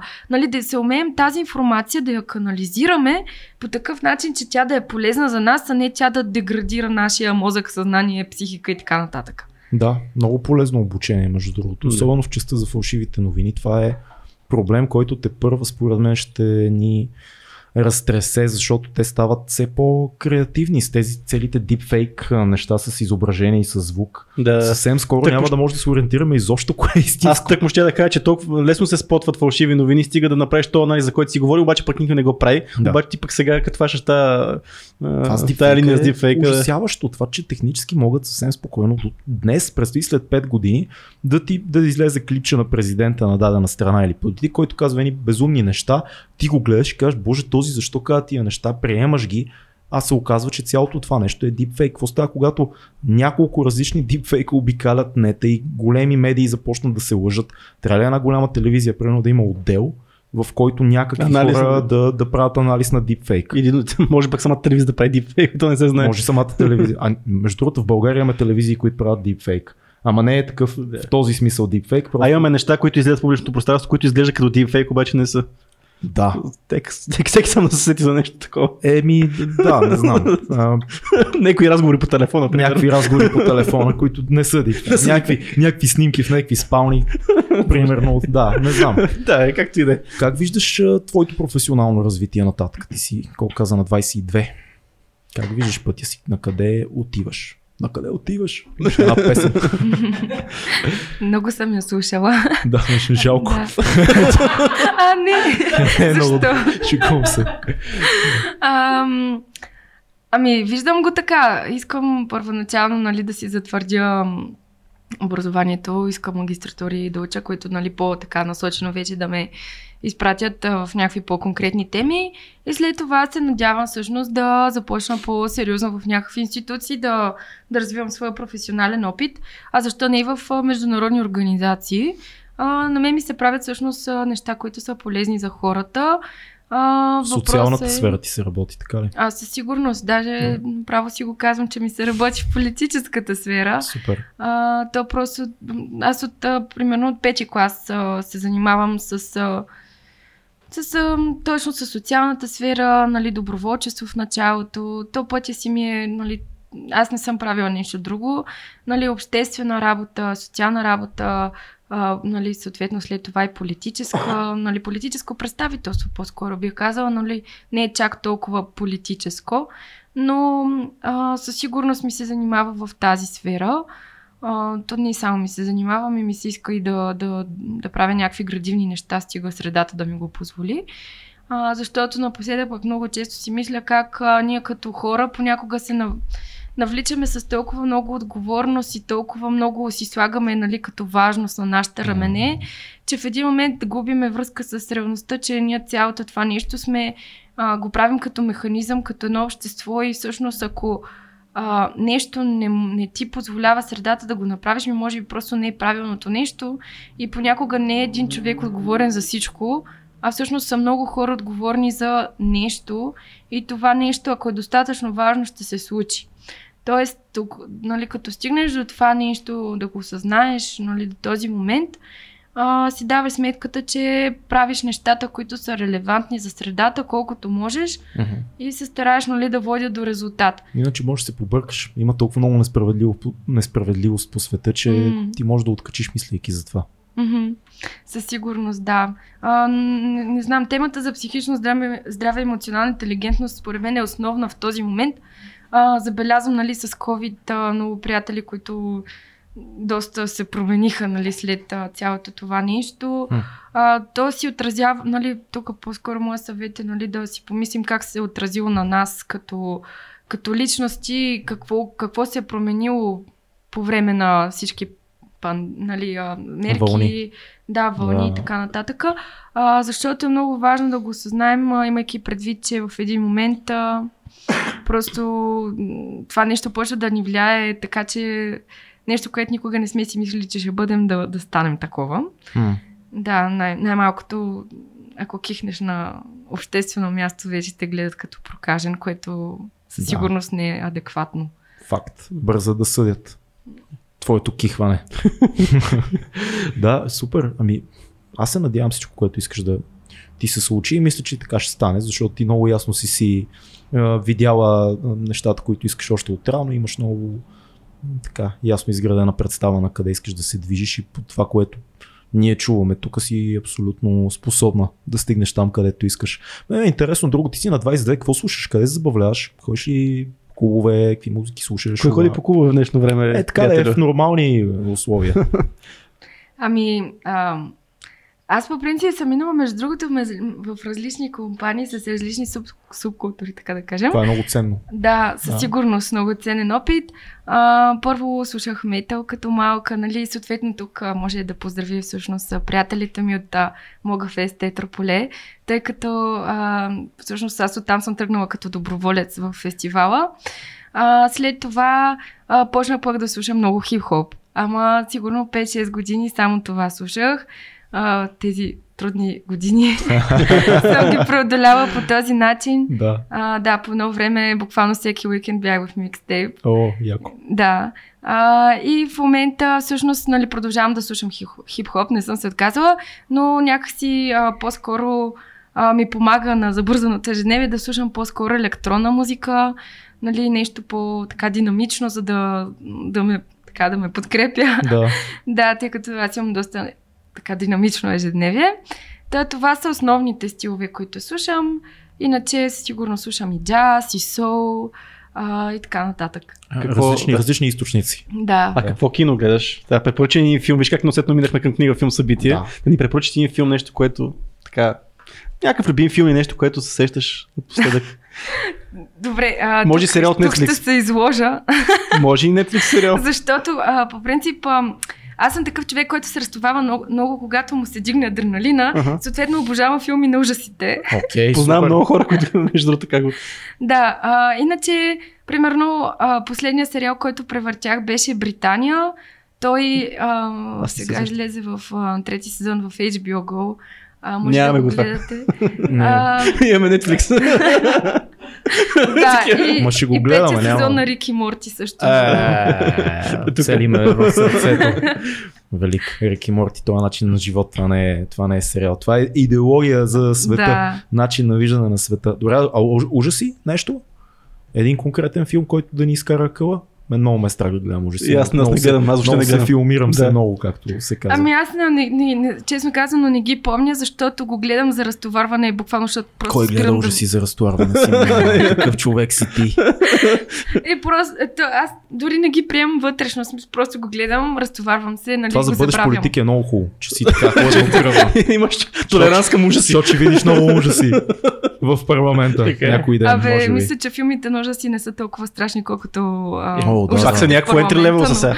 Entry level някакво трябва по някакъв Аз Да. вече спомням, като излезе а, първата версия на Blair Witch Project. Аха. Бяхме тинейджери тогава ние. Беше много страшно. Сега може би изглежда смешно на хората, но тогава нямаше такъв тип ужас, в който всичко да е от субективна гледна точка и почти документално да е докарано. И те, нали Мгм. сещаш, гледала си го с една камера, камера, камера да. ти всъщност вещицата така и не я виждаш реално, обаче ужасяващо и си спомням как седяхме под влиянието на разни леки наркотици и гледахме този, този филм. Изкара ми я къла. Ужасно. Съжалявам. Съжалявам. Да, гледа ли го като излезе? Не. Не си го гледал, не знаеш за какво го Не бе, знам за какво говориш, ама Ама като по-късно. излезе, като излезе, не знам дали съм го гледал, не знам кога е излезъл. А, Аз сигурно съм. Ти ако си бил тинейджър, аз съм бил малък. Малък тинейджър. Мисля, че по-страшно от телетъбис няма. Да, а, имаше, чакай. Имаше нещо по-гадно. Както и да е. От телета би ли, бе? Имаше нещо по-гадно, но не мога сега. А, стига. Добре, а, една книга, която е важна за теб. В момента, в момента чета всъщност а, на а, Фуко, Мишел Фуко, а, управлението на себе си и другите лекции от а, университета, в който е преподавал. А, Във Франция. Да, във Франция. А, много, много, много интересна книга, защото там се говори за личността като субект и как а, личността всъщност като субект формира обществено мнение. А, тя е много тежка книга, но със сигурност виждам много, много, даже гениална мисъл там. А, нали, тя всъщност е основана и на много ам, предишни политически философии, но за мен а, нали, тя, тя е модерния поглед на, на цялото нещо. Много, много ми харесва. Със сигурност е стил, който нали, е труден дори, нали, примерно за мен, която а, чета такава политическа литература, не е Тя си е философска до голяма степен. Мгм. А, Фуко е много интересен. Той получава напоследък изключително много критика, заради това, че все пак е един от бащите на постмодернизма заедно с Дерида. А, внимавай с него. Аз харесвам доста неща, които е написал а, Фуко и съм чел, но внимавай, защото там има, има едни такива подхлъзващи мисли, mm-hmm. тъй като той е изключително добър в убежденията си и из- изключително убедителен. Не знам дали си гледал, гледал и негови видеа. Между другото има в YouTube, гледай Фуко е изключително добър а, оратор. Мгм. М- трябва да се внимава. А, да, със сигурност ме предупредиха за това нещо, тъй да, като да не почнеш да залита. виждаш света изцяло през иерархични някакви разбирания и как в един момент четеш, четеш и, и, и, и почваш да виждаш нещата като борба на, на, на доминация. Мгм. То това е целият филм на, на постмодернизма, но той го прекарва много елегантно през едни такива, както каза ти, субективни гледни точки. Това, че и- и много е привлекателна тази идея как индивида може да повлияе на света и как всъщност индивида е важното. Мгм. Трябва да разрушим всички иерархии. Ти в един момент си кажеш, да, по дяволите, всичко е игра на иерархии, ние трябва да ги съборим. М, нали, Да. този е, деконструи... това деконструиране е леко, леко опасно, защото не всички иерархии са лоши в интерес на истината. Но да, супер е абсолютно да. А, нещо по-достъпно за хората. Нещо, което не задълбалите в философия и политика могат да четат. Нещо по-художествено е, така да кажем. Ми, да, да взема да прочетат един път Спасителя в Ръща. Уф, браво, Селинджер. Да. Браво, супер. Какво Тая ти книга хареса съм, там? ми, три пъти съм я чела, всеки път виждам нещо различно, се едно чета напълно различна книга. А, зависи на какъв етап е човек от живота си. И за мен е, нали, точно, примерно и сега да я прочета, пак ще видя нещо различно в нея. Да. А, малко като малкия принц идва. затова, нали, тя си е класика и аз за това я препоръчвам. А, може много да, да отвори погледа на човек. Страхотно. Знаеш ли, между другото, тази книга, че е най... А, най а, по, по-голямата част от а, убийците през 70-те години по някаква причина намират а, спасителя в ръща в а, шкафчетата им, а, в хотелите, в които са били или в домовете им. А, и, и, имат цели такива конспиративни теории, че всъщност по някакъв начин, послание. ми, не, не, не толкова колкото, че едва ли не, ако те са ако да кажем а, един а, Ли Харви Освелт е, е жертва на облъчване от а, американското правителство покрай MK Ultra, както и други такива а, пионки, марионетки, които са използвали. Спасителя в ръща е едва ли не ключе, което те а, слагат като програма в мозъка им и тази книга, която той отиде да я вземе от библиотеката, отключва в него целия път към застрелването. Много, в смисъл, конспиративни теории, ама е вълнуващо да, да, да четеш такива Забавно, неща. Да, как Да се стига до взимането от библиотеката на книгата? Ами то точно това има цели нали, документални филми, че всъщност той несъзнателно почти попада на място, където е тази книга и това е поставено от Да, поставено, да го оставят в, тия, в тази ситуация. И идеята е, че когато той види тая книга, Веднага я взима. му действа да, като да. код, програмата се И отключва. после като, аха, като я види само, не като Еми, прочете. дали, не, дали Да, е как да. пасаж, дали такова, но, Да, но да. намират тая книга. Интересно нещо. Супер. Да не гръмнеш някой. Все още не съм Все станала още. камикадзе. Да, все още не. И има и последния елемент от тази рубрика, която е събитие, обаче не знам аз дали вече има ли нещо, което искаш да посетиш тук близко бъдеще. Или нещо, организирате Или София Рап организир- Фест. София Рап Фест. 18 септември, да. Това, Втори пореден това. това го казвам. София Рап Фест, че е супер. Добре, и ще че- се състои. Добре, добре, че предишния път ако донесе тук турбичката с парите да мога да рекламираме. Да, да. Ние постоянно получаваме турбички с пари. Тя и Да. Симона носи в момента. Да. ама- Да.